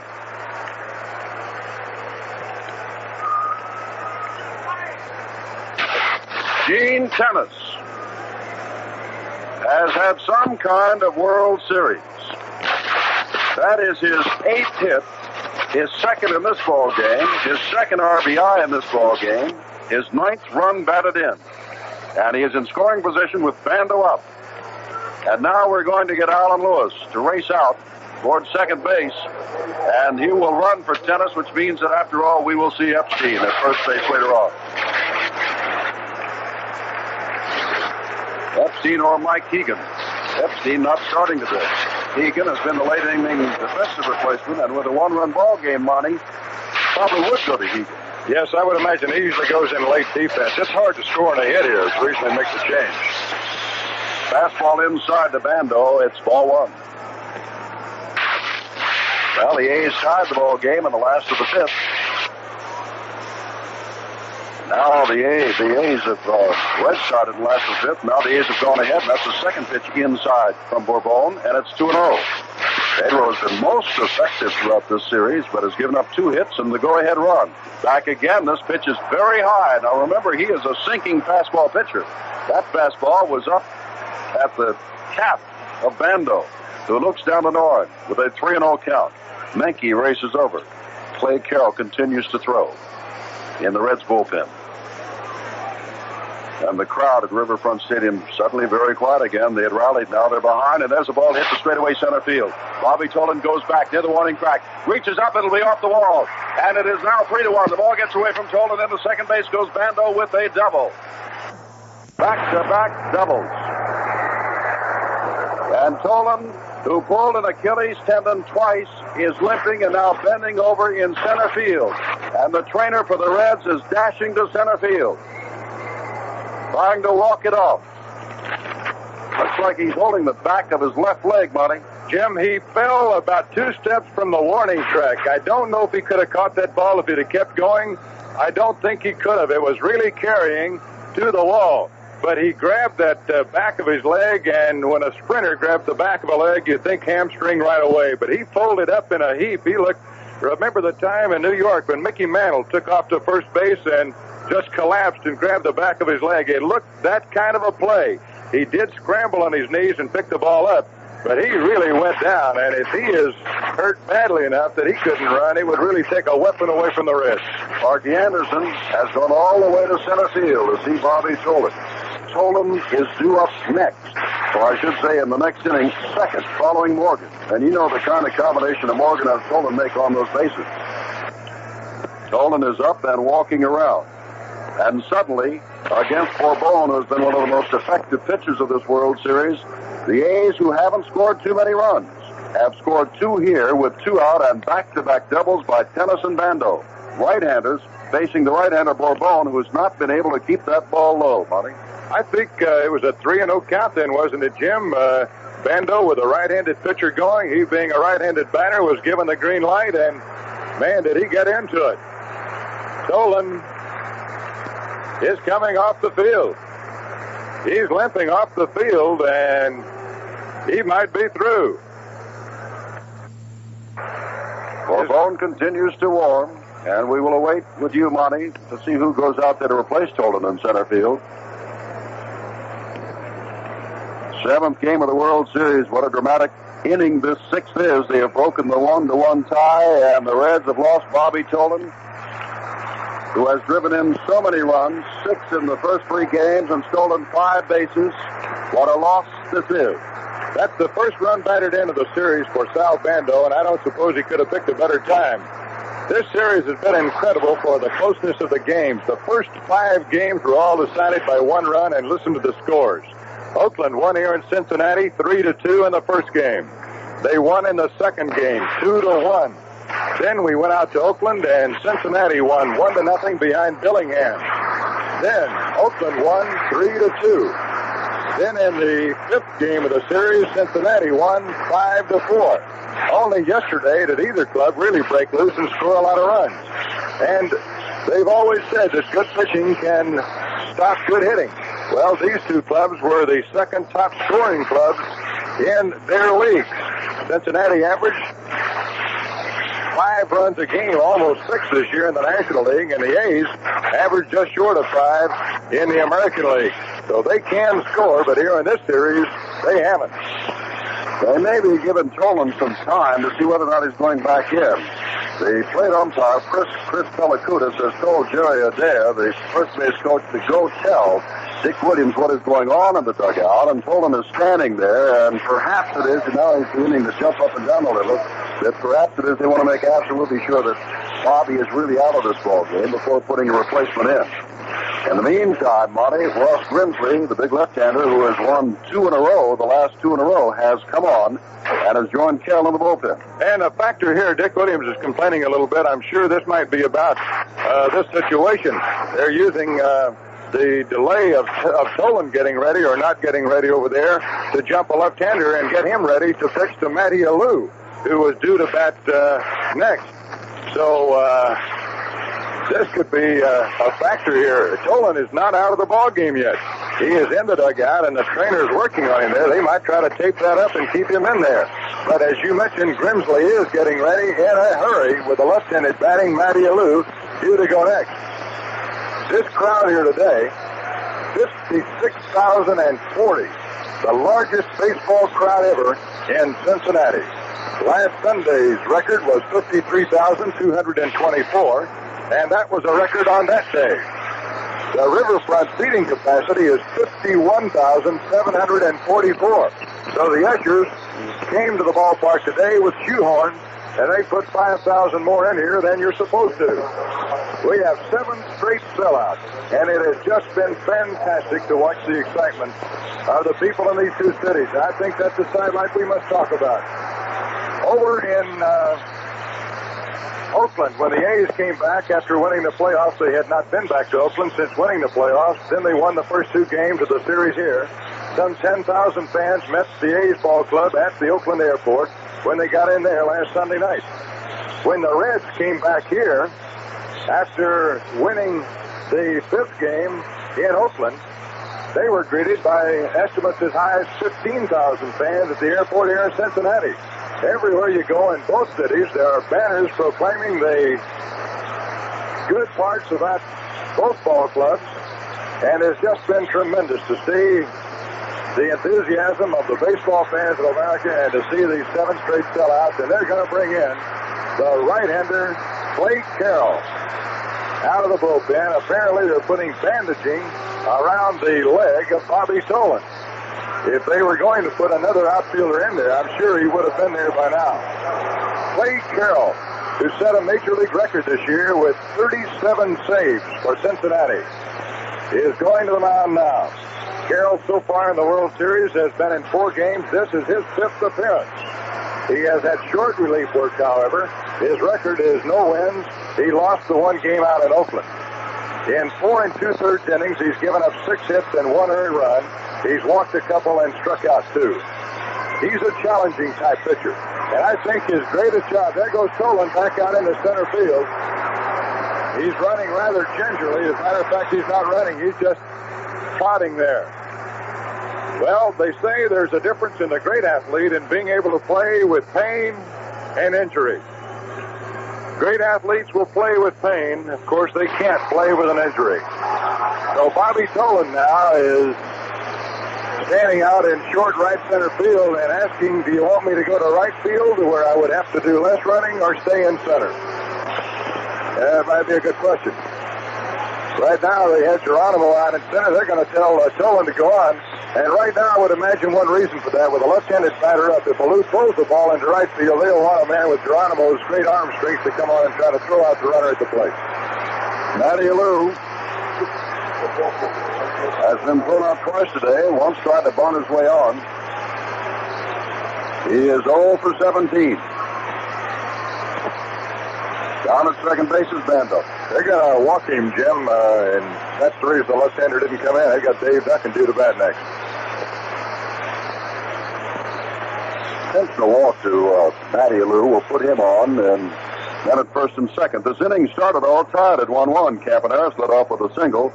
He had gone 0 for 21 before he got that single. Mangual sacrificed him along to second base, but Rudi quickly grounded to the right side. Campaneris took third, but there were two out. Then Tenace laced a double to left field to drive in his ninth run of the ball game and put him out in front by the score of 2-1. Allen Lewis went into run form, and Bando laced a double off the center field wall, and it was on that play that Tolan got hurt. Borbone, who gave up all of the hits and runs, is out of there now. Alou has been given first base on the intentional pass. Here is Duncan. Carroll throws a breaking pitch to him. It's outside, ball one. Duncan is 1 for 3 in the series, plus a walk, and he was picked off second base as Odom was trying to bunt back in the second inning and missed. Big strong man that hit 19 home runs during the regular season. Another breaking pitch to the left side. In the hole goes Concepcion. He can't make a play. It's off him. Drops in front of him. The bases are loaded. It hopped up to Concepcion in the hole and then bounced away for an error. Dick Williams is going to make another change now. Dick Green is scheduled to bat here, but it looks as if... Well, he's calling Dick Green back to talk with him. He's probably going to say, Dick, you've been hitting the ball. Do you think you can hit this guy, or do you want us to pinch hit? So it might be left right on the shoulders of Dick Green to make a decision here. Well, he's going to swing the bat. 2 runs are in. It's a 3-1 ball game, Oakland. We're in the top of the 6th. Carroll has the bases loaded. Bando's over at third. Alou is down at second. And Duncan, on what would have been the inning-ending error, is on at first base. Green is now talking to Pelikutis and steps in. Runners lead away. Carroll throws. It's in on the fifth, but he swings and fouls it to the street. Strike one. Green has had a couple of doubles in this series, and he is 1 for 2 today. Menke almost made a misplay on him in the 5th inning. Singled in the 2nd, grounded to Menke in the 5th. Carroll, with those 37 saves and a tough spot, blows this one right by. Strike two. Green may have nicked it with his bat, swinging, but Carroll was... swung his good fastball. Carroll, like most good relievers, has the fastball slider and shows you the occasional curve. Bases loaded with 2 out. Carroll back and throws, and there's a swinging foul. It bounds over toward the photographers to the right of the Oakland dugout. Still 2 strikes. Riverfront Stadium very quiet now. Their Reds are down by 2 to the A's in the deciding game of the World Series. Carroll is ready and throws a curve, and there goes the bat as Green strikes out with the bases loaded. 2 run score on 3 base hits. There was one error, and the bases were left loaded. We go to the last of the 6th. Oakland 3, Cincinnati 1. This is Danny Thomas, and I'd like to invite you to take your morning coffee break with me. I'll be here Monday through Friday to talk with you about things that are on my mind, and perhaps on yours too. What I plan to do is just to spend a few minutes with you in the morning and try to make you relax, maybe even laugh. Oh, sure, we'll get a little serious once in a while, but don't worry. It'll be in easy doses. And we'll share some anecdotes, stories about friends of mine and yours, and some straightforward conversation on NBC Emphasis. Drop in, won't you? I think you'll like it. The Oakland A's scored their 2 go-ahead runs in the 6th inning. Campaneris led it off with a single. Mangual sacrificed him down after Rudi was out. Gene Tenace got a double. to left field, and then Bando got a double to center, and the A's leave the bases loaded as Carroll came in to strike out Dick Green. We go to the last of the sixth. Here's Jim Simpson. Morgan is hit into a double play, walked, and been thrown out at second. Hunter throws. It's a breaking pitch inside, ball one. Now, Hunter came on in the fifth inning and walked Concepcion, and then McRae sacrifice fly took Mangual deep to center field, and he had to go back deep again, and this one has popped up. Campaneris going out saying he's got it. It'll have to be a great over-the-shoulder catch, and he makes the catch. The point that I was making was that in the fifth inning, Hunter got the ball up, and the Reds really got their bats around. Here's Bobby Tolan, who has walked. He's 0 for 1 and has that pulled muscle that was bandaged. And Mike Keegan, as expected, when Lewis ran for Tenace, has taken over at first base.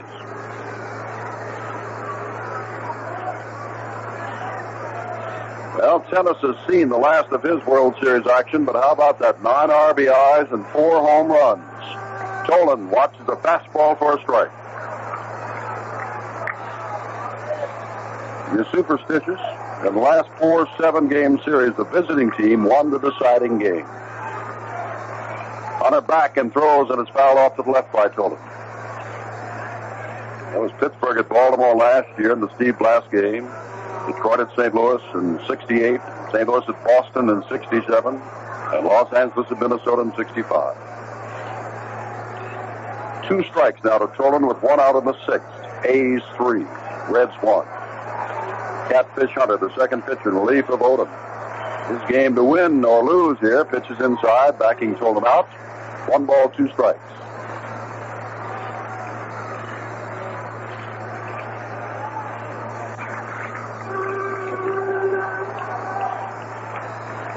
Hunter ready to throw and comes back with a breaking pitch. It's fouled off to the left, and it's still 1-2 to Tolan. Bobby had a great 3 games, driving in the 4th, 5th, and 6th games, 2 runs in each of those. He stole 5 bases over the first 6 games. In this game, he committed a run scoring, set up a run to score on his error, 3-base error in the first inning,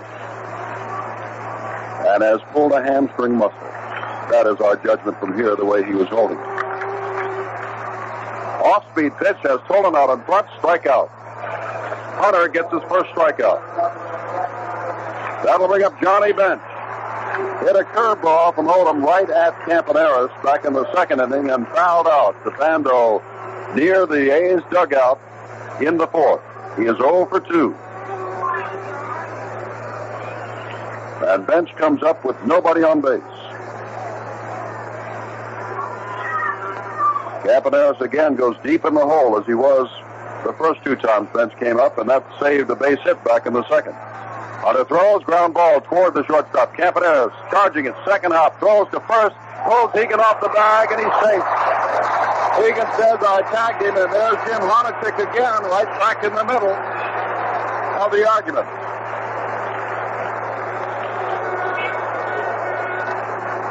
That is an error on Campaneris. The easiest play he's had in the series, Jim. It looked as if he just took so much time. He knew he had so much time. He made a bad throw. And here's Perez, who last time up doubled and later scored the only run. And Perez has had great success with Hunter over the years. He was 1 for 2 against him in the 5th game. Fingers and Holtzman continue to throw. And he's the man that started the 9th inning rally in the second game, but the A's held on to win that one. And he is the man, Perez is, that hit the game-winning home run in the All-Star game in Anaheim in 1966. Dick Williams in the A's dugout's a raving maniac right now. He ran down to look at the replay on the instant television replay set they have at the corner of the dugout, and he came up furious.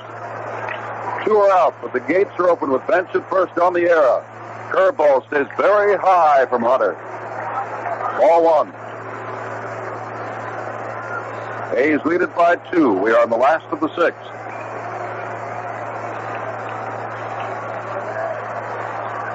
Dodging the line is Bando at third base, very deep. Another curveball foul to the screen. Well, the end of 5, it was 1-1, but if it goes to the end of 6 at 3-1, it is an official ball game, and no matter how much rain we have, and rain is expected, we'll wait around till they complete it or call it off, and that team in front would be the winner. 1-1 strike. Perez, long ball hitter, and swings at a change, and it's 1-2 strikes. Hunter took something off of that. Catfish is known as one of the game's better competitors.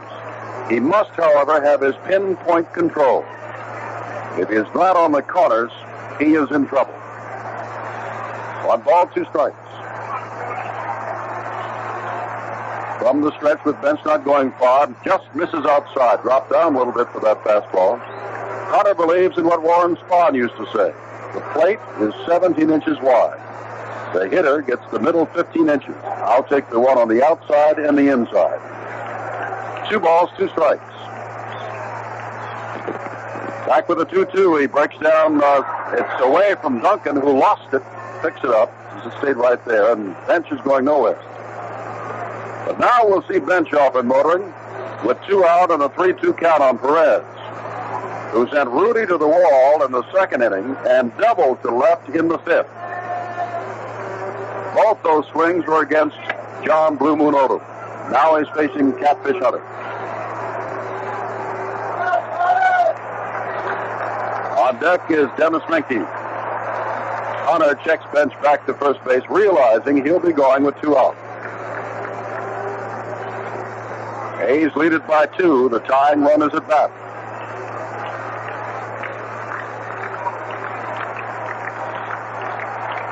A's infield very deep, and there's a pitch, a curveball way outside. He walked him.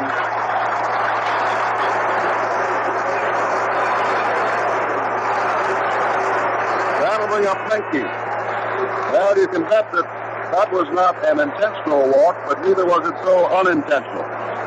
Hunter was not about to give Perez, a home run hitter, anything good to swing at.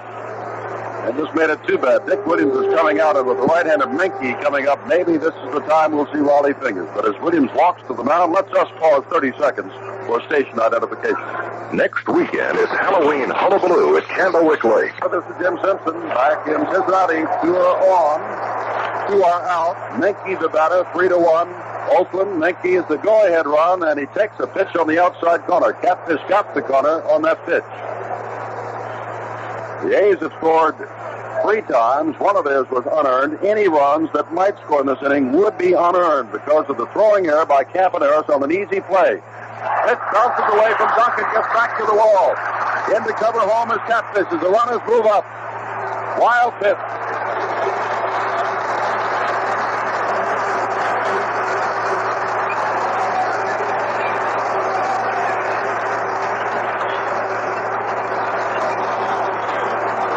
And Holtzman are throwing.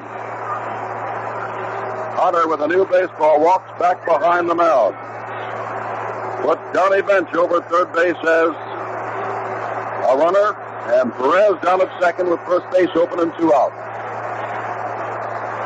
Ball 1, strike 1 to Menke.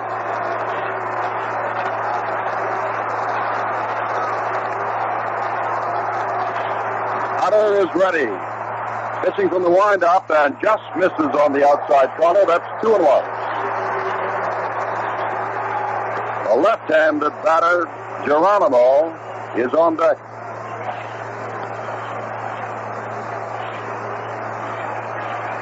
The 2-1 pitch from Hunter. Back, fastball. He misses outside again. It's 3-1.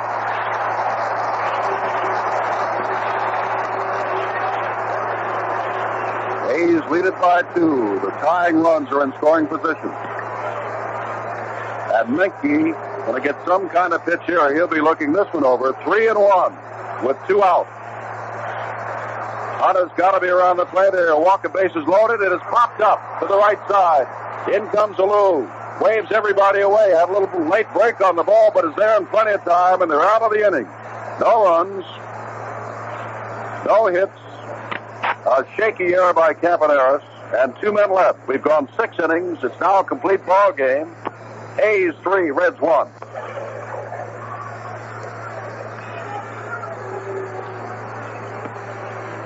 Coming on now, the top half of the seventh inning. And Bobby Tolan is no longer in the game for Cincinnati.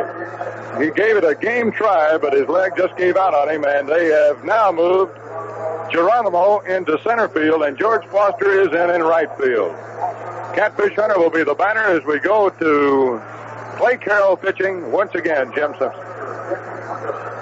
Catfish Hunter is a fine hitting pitcher. I think you know that by now, and to have him lead off an inning is not like having most pitchers lead off an inning.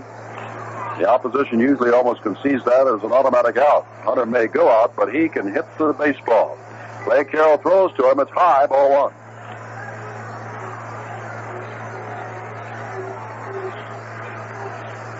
Hunter waits in this 3-1 ball game. We're now in the seventh inning, and there's a pitch down low beneath the outstretched glove of Bench and goes back to the screen. It's ball two. Carroll was high with the first pitch and in the dirt with the second. Foster out in right field is in his second World Series game. He does not have an official at-bat.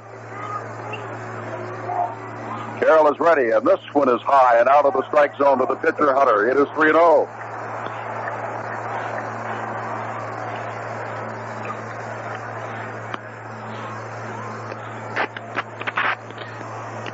Carroll right back, and his breaking pitch misses, and on four pitches, Carroll didn't like the call by Pellicudis on the last one. On four pitches, Hunter walks. Hunter back in the ball game that he won on Sunday. Drove in the first run. Has his jacket on now.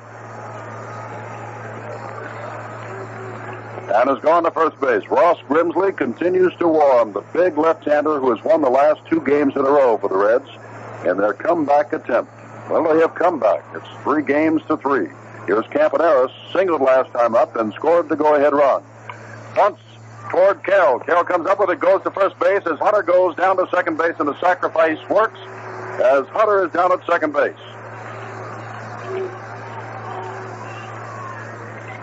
And that'll bring up Mangual, who has scored a run in this ball game, reaching when Tolan misplayed his line drive in the first into a three-base error and scoring on Tenace's single. Since that time, he has popped to Morgan at second and sacrificed Campaneris down to second base. Has a chance now to drive in his second run of the World Series.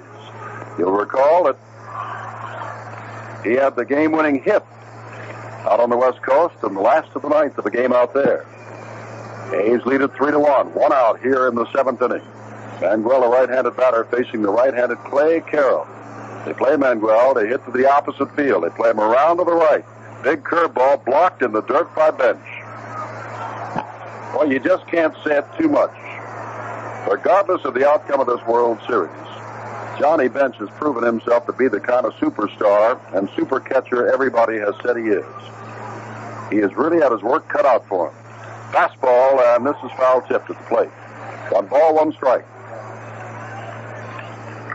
Catfish Hunter is down at second base. Nobody's working in the A's bullpen. Hunter, a real competitor, had a little control problems there, but has worked his way out of all the jams, getting Menke with a fine 3-1 pitch to pop up to short right. Curveball, and again, Bench has to go outside and backhand that, lest it get away. 2 balls, 1 strike.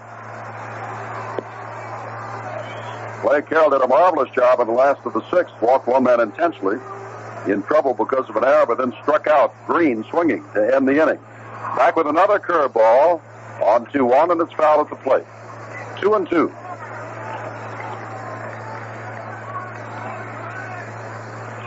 $56,040, a record crowd for baseball in the great city of Cincinnati looking in today. And at the moment, most of those 56,000 are not pleased with what they're seeing, because most of them obviously are Reds fans.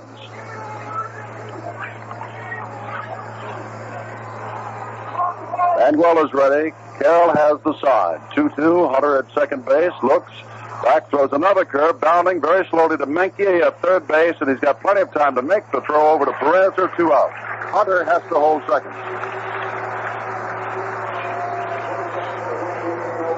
Carroll, I don't know whether or not it's the inability to get his fast stuff over as he walked the pitcher Hunter, has gone mostly to the breaking ball here.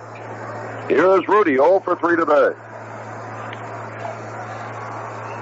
Rudi came up with a man in scoring position, hit the first pitch he saw in the sixth inning, and grounded quickly to second base. Sparky Anderson is walking out, and he may go to the bullpen despite the fact Rudi is a right-handed hitter. He can see that Clay Carroll is throwing nothing but those big curves, Monty. They might decide to pitch around Rudi here and then bring in a left-hander to go to Mike Keegan. Sparky figuring that Egan would be the batter. He has been in there all year in late-inning defensive replacements, and though the A's have Mike Epstein, they're going to bring the left-hander in right here, and I would imagine that they will bring him in and walk Rudi and then pitch to Mike Keegan, who is a 300 hitter, by the way, for the A's this year. It's been interesting to watch the pitchers for Cincinnati here today, Jim, and you mentioned the curveballs that Carroll's been throwing. You know, just about every one of their pitchers today have gone mostly breaking balls. Rudi, the first time up, saw 5 or 6 straight. The last time Bourbon threw to Rudi, he threw him 2 curveballs, got him on the second one. And Carroll has thrown the breaking ball, so maybe the Reds, after 6 games of the series, decided that the A's are not a breaking ball hitting team. Dick Williams, in case you might be interested in what he has in the way of right-handed pinch hitters in the dugout, should he want to make a change for Hegan, if they do walk Rudi here, the A's have Tim Cullen, George Hendrick, and Dal Maxville as right-handed pinch hitters, plus they have 2 switch hitters, Ted Kubiak and Alan Lewis. So it'll be interesting to see what the strategy is here. Many times the manager will bring the pitcher in who's going to really be pitching to a guy 2 men away, just to let him get accustomed to the mound here while he throws ball 4.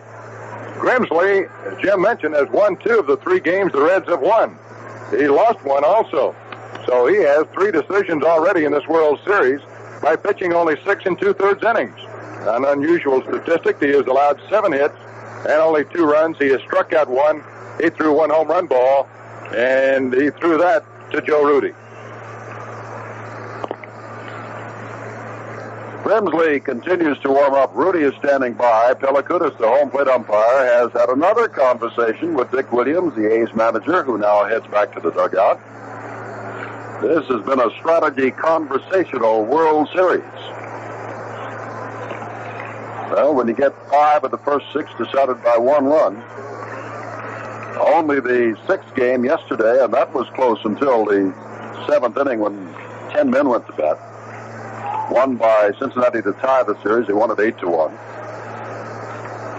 Situation is 2 out.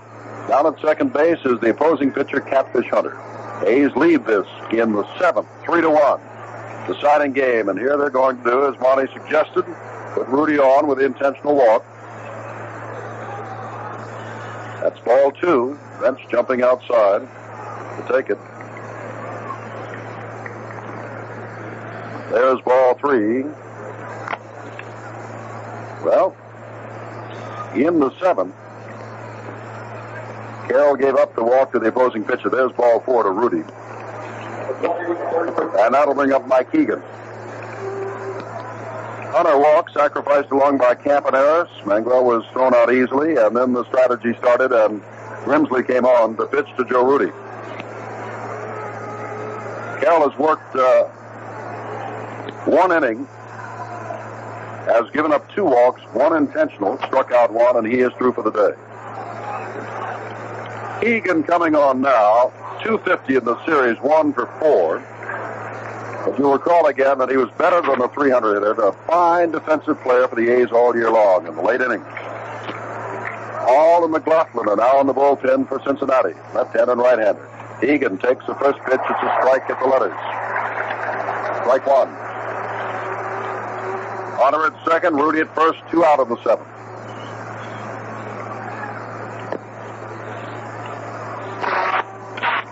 Egan, big, strong left-handed hitter. Looks, and this pitch is wild. Does Bench go outside to get that one?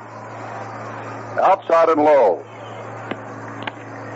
Grimsley now becomes the 4th Reds pitcher in this 7th World Series game. And there are 2 more warming. Grimsley ready, looks back at second and throws. The slider to catch the outside corner. 1 ball, 2 strikes. Good pitch from Grimsley. That ball ducked away from Egan and caught the corner. But now Hegan is behind the Grimsley. Herb Norton yelled something out to Catfish Hunter at second base. Here's the 1-2 pitch. This is way outside and squares the count at 2-0.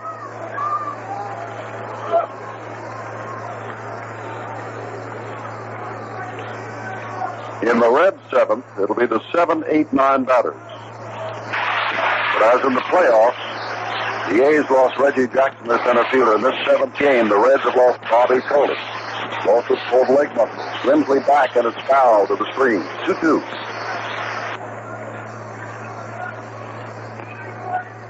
Well, no matter who wins this game, this seventh game, you've got to say that you really can't pick between them on the basis of their play.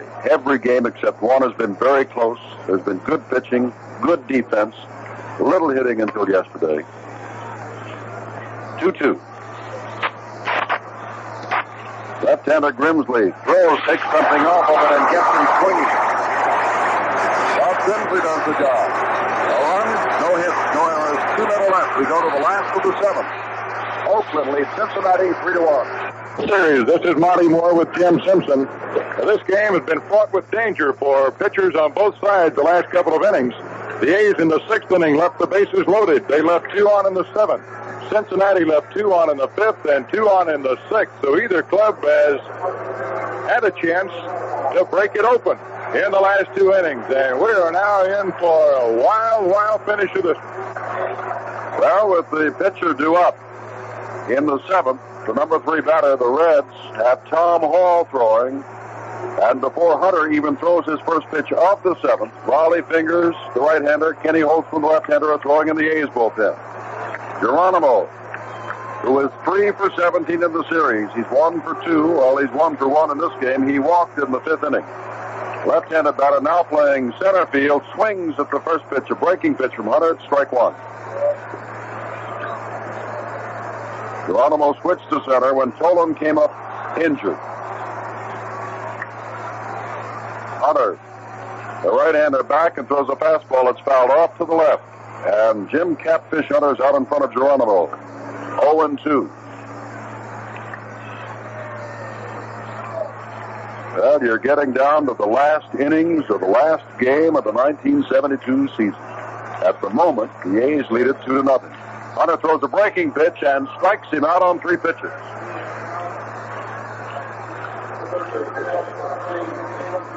And that's the best example we have seen Hunter around the plate in this appearance. All 3 pitches were well within the strike zone.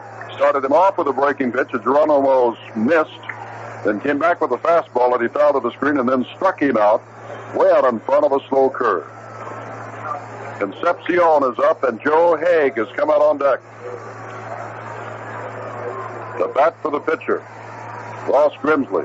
They need runs now, not pitching. Fastball right down the middle. Concepcion watched it for strike one. 3 runs, 5 hits, 1 error for the A's. 1 run, 2 hits, 2 errors for the Reds. One of them costly. Back with a breaking pitch that drops over for another strike. And again, that's 5 pitches that Hunter has thrown, and they've all been in the strike zone. He was missing badly back in the 6th inning and even committed a wild pitch.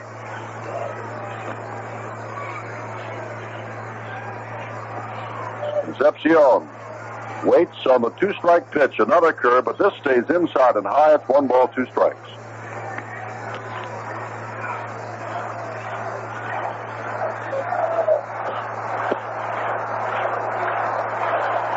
Reds fans realize that they got to get something started. This is the 7th inning of the 7th game. Back with another curve, strikes him out swinging. The Jim Hunter curveball has struck out the last 2 men he has faced swinging. Now Joe Haig has gone back to the dugout with nobody on base, and Ted Uhlaender has a bat in his hand for the 2nd time today. 1 for 3 on the series. He had a bases empty double. So it is Uhlaender who will hit. Dave Duncan goes out. Of course, Catfish Hunter, Duncan, Bando have seen Uhlaender for many years. He was with Minnesota, later with Cleveland. Fingers. Holtzman continue to throw.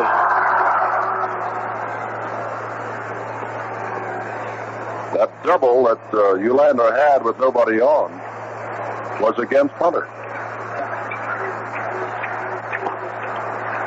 At this moment, Sparky Anderson, the Reds and their fans would like lightning to strike twice in the same place. Uhlaender, big, strong left-handed hitter, used to be a pretty good power hitter. Takes a good rip at a high fastball there and fouls it to the screen. That pitch was up, and Uhlaender took a good swing. One strike. Hunter has been throwing strikes, comes back and gives him the fastball that gets the outside corner looking. It's 0-2 to Uhlaender. And Hunter has been ahead of every batter he has faced in this inning.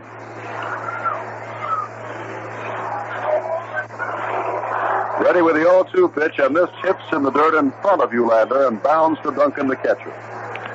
1 ball, 2 strikes.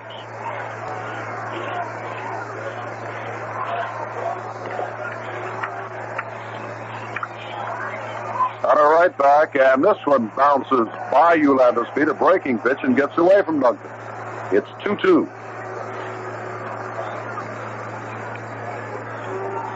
Tom Hall will be the next pitcher for Cincinnati, and he is completing his warm-ups right now.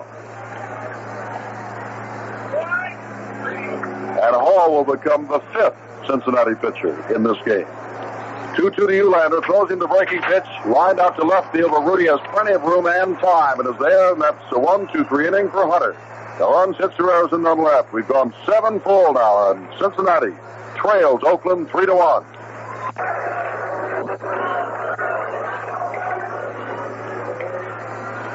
We go to the top half of the 8th inning. It's another new pitcher for the Cincinnati Reds. Left-hander, the Blade, Tommy Hall, 150-pound strikeout artist who has had a very fine World Series for Cincinnati. He had a great year. He won 10 games, lost only 1 this year for the Reds. And so far in the series, in 3 games, he's not been scored on. In 6 1/3 innings, he's given up 5 hits. The line score right now, Oakland 3 runs, 5 hits. They've made 1 error. The Cincinnati Reds, 1 run. They've had only 2 hits in the game, and they have made a couple of miscues. Chris Pelicutis is going to the mound, and he is saying something to Tommy Hall about going to his mouth with his fingers, and whether or not they're telling him it is okay here to do it on the dirt part, or that today is so warm that you can't do it, we don't know, but he talked with him about that. Here we go to the 8th, and once again, Jim. Sal Bando 1 for 3 today. The last time up, he drove in the 3rd run of the ball game with a double to center field. It was on that double that Tolan was injured. Right-handed batter, and Hall throws a strike on the inside corner. Bando for Sal. That was his first RBI of the World Series. Hall, tall and thin. As Monty said, they call him the Blade. Back took something off of that, and Bando swings and misses. Strike 2. Bando didn't think he went around, and he and Pelicutis are having a little discussion now. Either Pelicutis is saying it was over anyway, or you did go around. 2 strikes to Bando, the leadoff batter, in the Oakland 8th of a 3-1 ball game. All right back, and there's a foul tip to the screen. Should the A's win today? Should they win today? They have not won since they belonged to Philadelphia in 1930.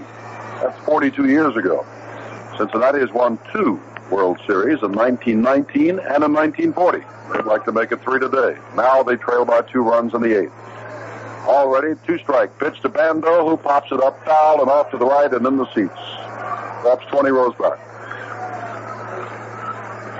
$1,960,132 have watched baseball in this stadium this year, including the playoffs and the World Series. 2 strikes to Bando. Ball is in the windup, and here's the pitch. It's in the dirt, and it's ball 1. 1 ball, 2 strikes. Nobody in either bullpen at the moment. The 2 runs in the 6th came on a Campaneris single. He was sacrificed to second by Mangual. Rudi grounded out. He went to 3rd, and then Tenace and Bando put together back-to-back doubles to make it 3-1. 1-2, and Hall is ready and throws an overhand pitch. It stays high, and it's 2-2. Hall came straight over the top on that one, but it stayed up high. 2 balls, 2 strikes. Ready again, and this pitch is low and inside, and it's 3-2 to the leadoff batter, Bando.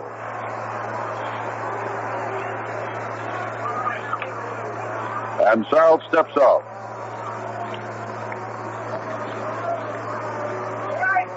Benke at third, Concepcion at short, Morgan at second, Perez at first. Back and swinging, strike three. Something off the breaking pitch and struck him out. Second strikeout. Check that first strikeout, of course, for Hall. And here is Alou. Walked intensely last time, and Matty has not had the good series. He has had 1 base hit. He is 0 for his last 17 times at bat. And this is a man that hit over 300 with the Cardinals. Ground ball right back to Hall. Lobs it over to first base, and they're 2 outs. Well, Lou now is 0 for 18 and may have been up for the last time. 12 years, that's one of those things. As great a series as Gene Tenace is having, here's a fellow like Matty Alou. In 12 years in the major leagues, has averaged .310 for a lifetime career, and he's only had 1 hit in the World Series. Here's Duncan with 2 out. Throws him the fastball, and it's strike 1. Duncan walked in the second, was picked off, and then struck out at a big Jack Billingham curveball in the 5th. Billingham did a superb job. He allowed 1 run, but that was unearned. Struck out 4 and walked 2, but he had to go, and the Reds needed some runs. Ball is lifted high and foul down the left field line, and will make the seats very deep. Had it stayed there, it would have been caught. 2 strikes now to Duncan. When we go to the A's, or rather to the Reds' 8th inning, it'll be the top 3 men, Rose, Morgan, and an important absence. Tolan is gone injured. 2 strikes. Pitch, he strikes him out swinging. 8th inning for the Blade. Tom Hall, no runs, hits or errors, and he struck out 2 of the men. We go to the last of the 8th, and Oakland leads Cincinnati in the 7th game of the World Series, 3-1. Last half of the 8th inning, and the tension is mounting. You could cut it with a knife. It's just hanging in the air here as Pete Rose comes to the plate. He greeted Hunter with a home run in the first pitch he threw to him in the last game that Hunter started in this series. He almost hit 1 out in the 5th inning off Hunter after he came in relief. Rose is 1 for 3 today. And strangely enough, the 1 hit was the ball that he didn't get all of. The other 2 he sent Mangual deep, tries to butt his way on its foul. In the 4th and 5th innings, each time Mangual had to go to the wall to take long drives off the bat of Rose. His 1 hit came in the 1st on a very close play, a bounce to the green at second base. A's lead it 3-1. We're getting ever closer to a locker room celebration for one of these 2 teams. And the end of the 1972 season. Bando is in on the turf ahead of the bag. Rose wants to get on. The pitch is outside from Hunter. It's 1 ball, 1 strike. And, of course, Fingers and Holtzman are still in that bullpen for the A's. As Hunter went to the mound, they went to the bullpen. Rose, the switch hitter, crouching very low from the left side. Back, and as a breaking pitch, grounded up the middle, and they get through. Campaneris waves at it, and throws the base hit. Goes all the way around first, and then stopped there as Mangual is up with the ball. Morgan, who is now the tying run to bat.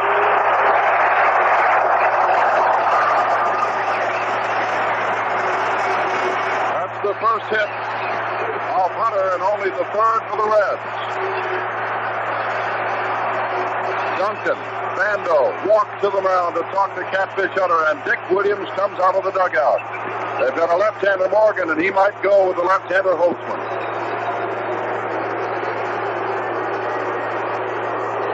Williams crosses the third base line, walking very resolutely now toward Duncan, first of all, to talk to him, And then up on the mound, the Catfish Hunter, Joe Morgan, who broke things apart.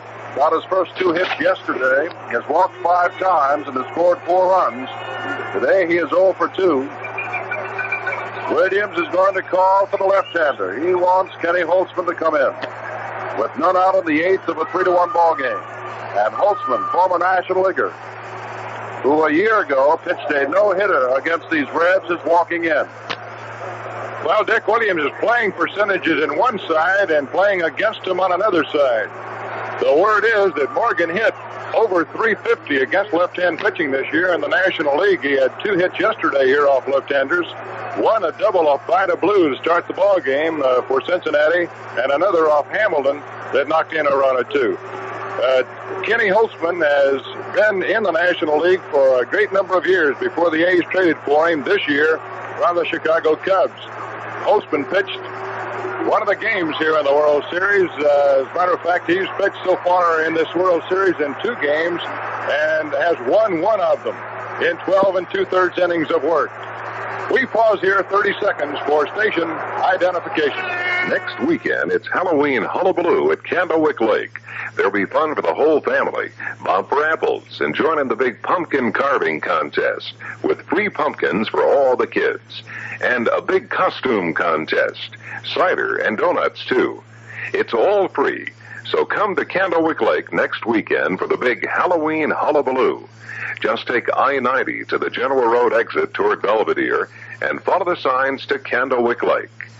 That's Halloween Hullabaloo. WMAQ, Chicago. As Kenny Holtzman comes into the ball game, we're in the last half of inning number 8. The Oakland A's have a 3-1 lead, but the power-packed part of the Cincinnati batting order is due. Morgan, a left-handed batter, is coming on with Rose at first base, nobody down. Then George Foster is due to bat in the spot that would have been occupied by Bobby Tolan. Foster, however, a right-handed batter, has pretty good power. Now the A's have right-hander Rollie Fingers and left-hander Vida Blue, who started yesterday's game, both out in the bullpen. And the Reds fans have come alive. Rose at first. Morgan, who can hit the ball out of here, represents the tying run in this 3-1 ball game in the Cincinnati 8th. Time is running out on the Reds, and if they are to win this game, it would be again in late inning heroics, as they've done so many times throughout the season. Rose leads off at first base. The pitch, ball 1. Duncan looks down to first base. Rose hadn't moved too far. The one thing that Holtzman does not want to do is put Morgan on. Then the winning run could come to the plate. And back with a pitch. Last bag, Keegan. Rose on his way to second. In the corner goes. Rose goes to third.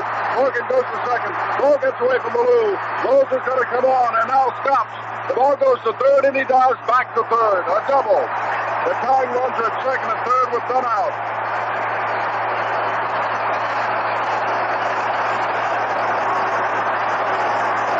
Pointed out.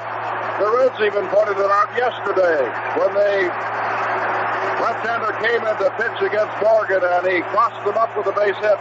So he does today. That was just under the glove of the diving Mike Keegan, but it was a scorcher. And Javier is coming out. Foster will not be allowed to bat. Javier, one of the grand old men of this game of baseball, and we beg your pardon, Julio, but you've been around a long while. And, of course, did such a great job with the Cardinals back in their 64, 67, and 68 World Series. Is 0 for 2 in the World Series, and he will now bat for Foster. And Dick Williams is coming out, and he's going to go to right-handed. And that's going to be Rollie Fingers, is one of the toughest men in either league on right-handed batters. Well, the work is really cut out for the bullpen now if they come in. And Dick is looking down that way. That ball was very close to the type of ball that could have been turned into a double play. And a difference right here is the fact that Mike Keegan was holding against Pete Rose at first base with a left-handed batter up and a 2-run lead. Now, many times they'll back that first baseman up in that kind of a situation and not hold him on. But with the Reds being a running ball club, they wanted to hold Rose on there. And Morgan's ball was just out of the reach of Hegan. And had Hegan been playing behind the bag, that could very well have been turned into a double play. Now the Reds have three shots at least at knocking in the tying runs. And they're going to bring Haig out to bat instead of Javier. So Dick Williams makes a change, and Sparky Anderson. Really, I imagine jockeyed to try to get Haig to hit here, because looking at Julian Javier's regular season record, I'm sure he won't show to be offensively as good as Joe Haig. Javier hit 209 for the year, and Haig 243. Haig had 7 home runs for the year, and Javier had 2. So Sparky Anderson, in forcing the change with Javier, has brought on Rollie Fingers, and now is able to use Joe Haig. So Fingers, who pulled off a couple of miracle saves in the playoffs for the Oakland A's against the Detroit Tigers, has got the biggest save to make that he has ever made in his baseball career. He's a big guy, 6'4". He is from Cucamonga, California. Now makes his home up in the San Francisco Bay Area. And during the year, Rollie Fingers led the Oakland pitching staff in saves with 21. He won 11 games. He lost 9. But he comes into a situation here with nobody down, the tying runs in scoring position, and a tough left-handed hitter up. When Pedro Bourbon came on in the 6th inning, he tied Hugh Casey for the most appearances in a World Series 6, and now Rollie Fingers ties them both. This is his 6th appearance. Haig, left-handed batter. As Rose, who lit off with a single over third base following Morgan's double. They represent the tying runs. Haig, who can knock it out of here, represents a potential winning run. And Fingers has the big job. Infield is back on the right side. Haig hits the first one to left field. Campaneris goes back. He's got it. Now Rose bluffs coming home, and Campaneris throws to the cutoff man, Bando. There's one out on one pitch. And that brings up Johnny Bench.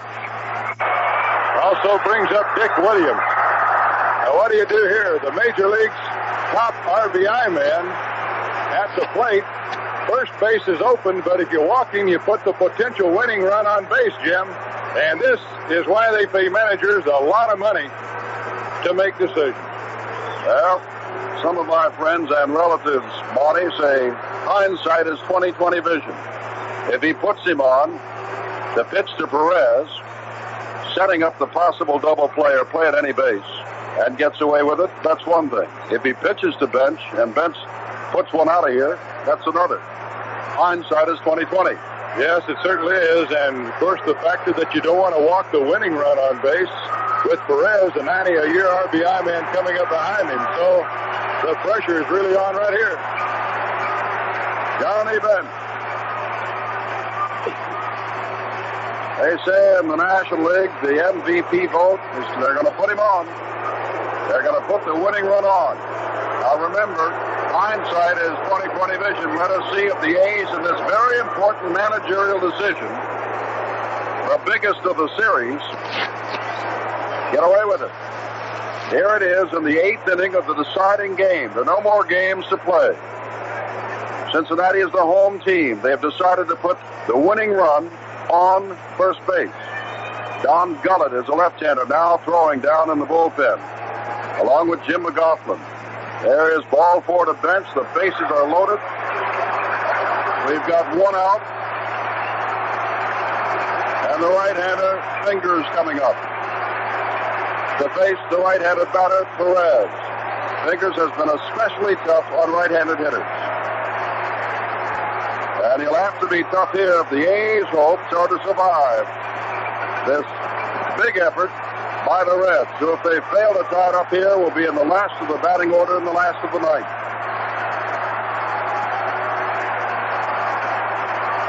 Infield very deep back on that turf. Fingers throws a big curveball. It's fouled to the screen by Perez. Curveball in on the fist. Menke kneels on deck. Vida Blue still is out in the Oakland bullpen. Perez has more hits than anybody else in this series. He's got 10. Fingers back, another curveball, laced out to right field. Alou says he has it. Tagging at third base is Rose. Alou has it. Rose comes home to score the second run. Morgan goes to third. The tying run is at third base with two out in a 3-2 ball game.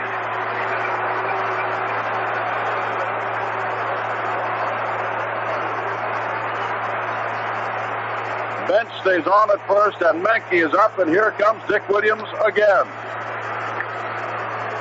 Well, there's no need saving any speeches or strategy. And Rollie Fingers is the kind of man that needs a lot of encouragement, Jim. The A's players do a lot of talking to him during the course of the game. A short-inning reliever has so much to think about in just throwing the ball to the plate and getting the batter that sometimes he'll forget a scouting report, or he'll forget that a runner is at a certain position on the bases. So this is just a reminder and a confidence thing.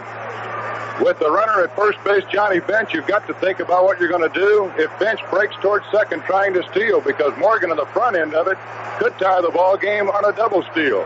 The A's got into the World Series when Reggie Jackson did just that against Detroit. So now, Bench, who's stolen one base in the series, might try to draw a throw. Well, Monty will also say that if Fingers can get Menke, he's got the 7, 8, 9 batters in the last of the ninth. If he can't get him, they've got a tie ball game and possibly a go-ahead run for Cincinnati. Menke steps in. He is 2 for 23 in the series, but he's hit a home run and has advanced the men. Fly ball down the right field line, curving foul on the curveball, and drops in the seats about 6 rows back. Strike one to Menke. 3 runs, 5 hits, 1 error for the A's. 2 runs, 4 hits, 2 errors for the Reds. And with the exception of yesterday, when they broke it open, the Reds, in the 7th inning, every one of these 7 World Series games has been close and near a classic. Fingers stares in with runners at the corners and 2 out. That man over third base, Morgan, is the tying run. The one-strike pitch throws him a curve. It's outside. Ball one. 1 ball, 1 strike. Geronimo is on deck. And for the first time since before the game, we began to see some dark clouds off to our left. Rain was expected some time ago. 1-1 to Menke, the right-handed hitter. Curveball outside again. 2 balls, 1 strike. He has thrown Menke 3 straight breaking pitches. Menke fouled the first one down the right field line. The other 2 have been wide to the outside.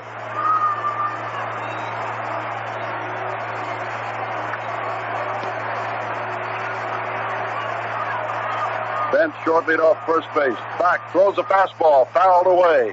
And it's 2-2. 2 balls, 2 strikes to Menke. One of the big outs of the World Series for the Reds, for the A's.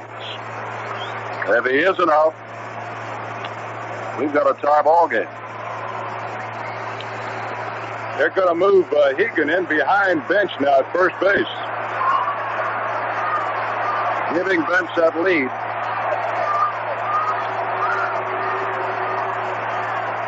Two and two. Fingers ready on 2-2. Bench is running. Pitches outside. Goes back to third. Or back to the pitcher, rather, to keep the man at third. They did not throw down to second base. As Keegan moved him back, that gave Bench the opportunity to take the big lead, not being held on, and he easily stole second. And so now, the man that Williams elected to walk to put on base, the potential winning run, is in scoring position on the stolen base. And it's 3-2 with 2 out. Everybody will be watching this pitch. First base is open. They don't have to go, barring the walk, to load them up. Here's a 3-2. Throws him a curveball. It's popped up. Short left field. Campaneris goes out. Rudi comes in. Rudi is there and has it for the third out. Fingers does the job. 1 run scores on just 1 base hit. There were no errors, and men left at second and third through 8 innings. Oakland leads by a run, 3-2 over Cincinnati. Back at Riverfront Stadium in Cincinnati, Jim Simpson. Monty Moore has been dispatched to the Oakland dressing room, and we may hear from him after this game is over. That is, if the Oakland A's win this game. but they're only a run apart. How dramatic this series has been. The first 5 games settled by a run. And apparently, the 7th and deciding game could also be settled by just 1 run. Now, in the Oakland ninth, it'll be Green, probably Fingers, their pitcher, depending upon circumstances. And when Cincinnati comes to bat in their half of the ninth, it'll be Geronimo, Concepcion, and the pitcher will be due up. And Sparky Anderson has used a lot of his pinch hitters. Uhlaender has batted. Haig has batted. Foster has been in the ball game. Green steps in against Tom Hall, who struck out 2 of the 3 men that he faced in the 8th. The other, Alou, simply knocked the ball on 1 bounce back to him at the mound. Green today is 1 for 3. Facing the left-hander Hall. Green swings on a change-up breaking pitch. It's strike 1. 56,040 is hoping that Hall can get out of this, most of them, so that their Reds can come back in the last of the night. Hall throws a fastball, and it's pulled foul down the line and will drop into the seats. Concepcion gives chase, but it's at least 20 rows back. Well, for the Oakland Rooters, wherever you are, your team has a 1-run lead in the 9th inning. For the Reds Rooters, and there are lots of them around also, your team won the National League Championship down by a run in the last of the 9th at the deciding game and pulled it out. 2 strikes now to Dick Green. The pitch, swinging strike 3, breaking pitch. Hall has now struck out his 3rd man. And that'll bring up Rollie Fingers, the pitcher.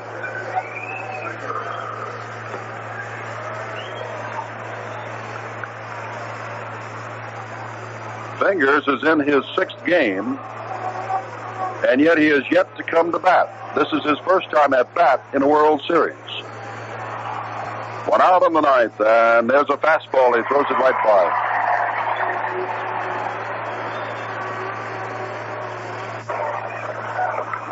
Raleigh is up there not thinking base hits so much as he is thinking the last of the 9th inning, which he must pitch. Back again, off-speed pitch, catches the outside corner. It's strike 2 to Fingers.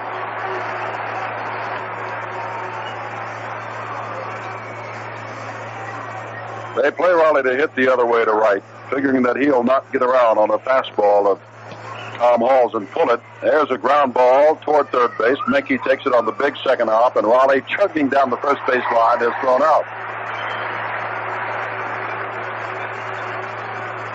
So now with Fingers all the way down the first base line, Campaneris gets some dirt and walks away, and he'll be excused if he'll try to give Fingers a little chance to get some rest. So that's what he's doing. He's pointing to the on-deck batter, Mangual, saying, "Give me the rosin bag," and what he's really doing is let Fingers trot back across the field, and after that run to first base, get a little extra breathing room.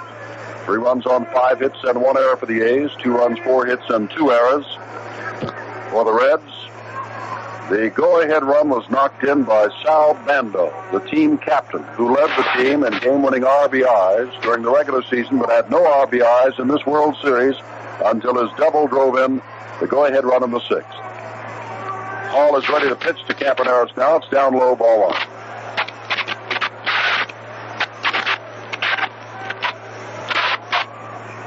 Seventh game, World Series, 2 out, Oakland, 9th. The Reds have 1 more chance. Hall back and throws a strike at the knees to Campaneris. Well, we cannot talk too much about the championship playoffs of both leagues, that for the first time in history, each went to 5 games. Neither had been to the full 5 before. And here we are in another 7-game World Series. 1 ball, 1 strike, and there's a ground ball up the middle. Campaneris has a base hit. First hit off Hall. And that's the 6th hit for the A's. And that will bring up Mangual, who scored the first run when Bobby Tolan, out of the game now with an injury, misplayed his line drive into a 3-base error. Gene Tenace knocked him in. Since then, Mangual has popped out, sacrificed successfully, and grounded to third. Tenace left the ball game for a runner after driving in 2 more runs in this game. That gives him 9 RBIs for the World Series. And, of course, he had a record-tying 4 home runs. 3-2 the score. Campaneris down at first base. Leading off, he's all the way on the turf. He's not over near. Perez is holding him there, and Campaneris retreats, and there's a swinging strike on a good fastball by Hall. He had Campaneris going back to first base as he's throwing the pitch to Mangual. Campaneris again edges out on the turf, away from the dirt spot on this almost fully covered turf here. Now they check him at first base. And Campaneris is back in plenty of time ahead of the soft lob throw of Tom Hall, the fifth Cincinnati pitcher in the seventh game of the series. Hall pitching from the stretch. Campaneris moves as if to go, but does not. Drive out to center field. Geronimo is playing there and comes in a couple of steps and takes it. We go to the last of the ninth. It was in the last of the ninth of the fifth game against the Pirates that the Reds won the National League Championship. And this is their last chance coming up to win the World Series. We go to the last of the ninth. Oakland leads Cincinnati 3-2. Now for the last of the ninth of the World Series. This is Jim Simpson at Riverfront Stadium. Conference on the mound between Bando, Duncan, and Rollie Fingers, who must pitch to Geronimo, Concepcion, and a pinch hitter. Jim McLaughlin, Don Gullett, warming up. Should this go to 9 innings? They know they're going to have to bat for the pitcher, Tom Hall. They want somebody ready should it go to the 10th inning. Vida Blue is still warming up down in the Oakland dugout. Geronimo has walked once in 3 trips today. Left-handed batter against the right-handed Rollie Fingers, who showed in his last appearance he has trouble with left-handers. Throws the first pitch. It's a fastball in under the hands. Ball 1 to Geronimo. A's lead it 3-2.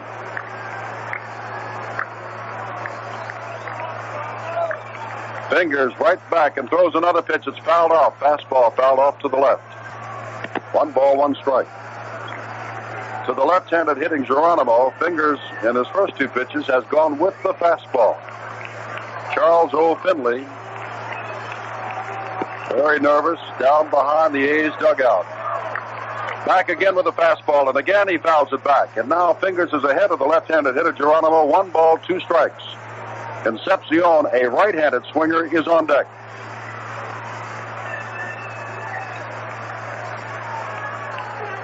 One and two. Fingers ready. Throws a breaking pitch. It's popped up toward shortstop. Campaneris says he's got it and takes it. 1 out in the 9th.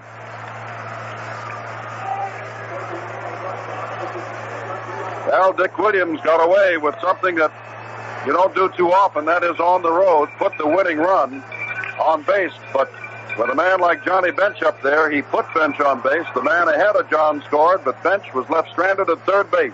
1 run scored, and when the last of the night of a 3-2 ball game. Darrell Chaney, a switch hitter, is on deck as Concepcion steps in. Blue continues to warm. Fingers stares in at Concepcion, who has walked, flied out, and struck out in the 7th game of the World Series. Fingers throws him a good fastball on the outside corner. Strike 1. Concepcion might have been looking for that sweeping curve of Fingers that he usually gives the right-handers. Now he comes back, and it's another fastball grounded to the right side. Dick Green is there, up with it. Throws over to Hegan, and there are 2 out. 2 out in the last of the 9th. Bando, Duncan, Fingers can hardly contain themselves as Darrell Chaney, a switch hitter, comes up. Chaney, of course, will bat from the left side. He has been up 7 times without a base hit in the World Series. And despite the fact that a right-hander, Odom, started today, Sparky Anderson went with Concepcion at shortstop, a right-hander, rather than Chaney, who can swing from the left side. Dick Williams is up, holding on to the railing. Williams was in a World Series as a player. He managed the Red Sox in '67. Both other appearances, he was a loser. Today, he would like to win. Chaney up in this 3-2 game. Fingers back, throws a fastball, fouled off to the left. Strike 1. A's lead it by a run. They came in without Darrell Knowles, their good left-handed reliever, and more importantly, without Reggie Jackson, their slugging cleanup batter and center fielder. They've extended the Reds to 7 games. The Reds were heavily favored. Breaking pitch. It is hit Chaney. He takes first base. And it brings up Pete Rose.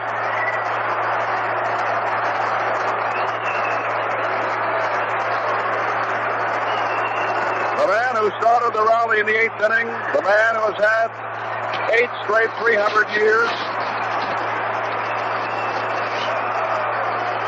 the man who led the major leagues in hits with 198, Pete Rose, will get his swings as a breaking pitch from Fingers hit Chaney on the foot. And Chaney is still hobbling around at first base.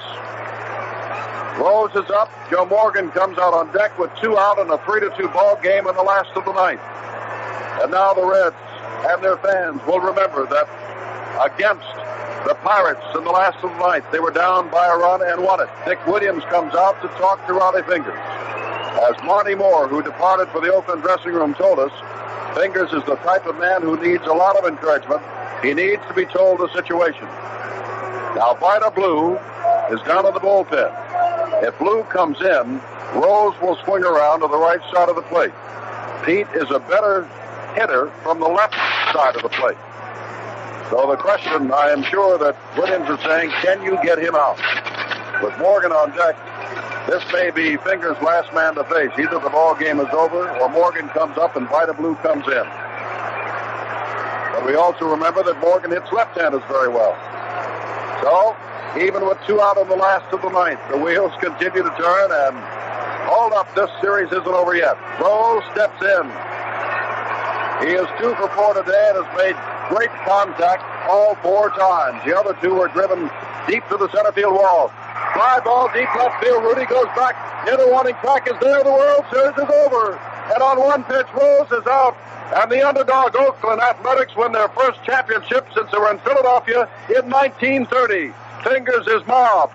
And the Cincinnati Reds fans, a record crowd of better than 56,000, are absolutely stunned by the fact that the underdog A's, without Reggie Jackson, have taken the big red machine of the National League. And they did it in 7 games. And so one record is intact. No club has ever lost the first 2 games at home and then come back to win a World Series. Only 5 clubs have been down 3-1 and come back to win a World Series. And the Reds fell short in another exciting game. The A's win it 3-2.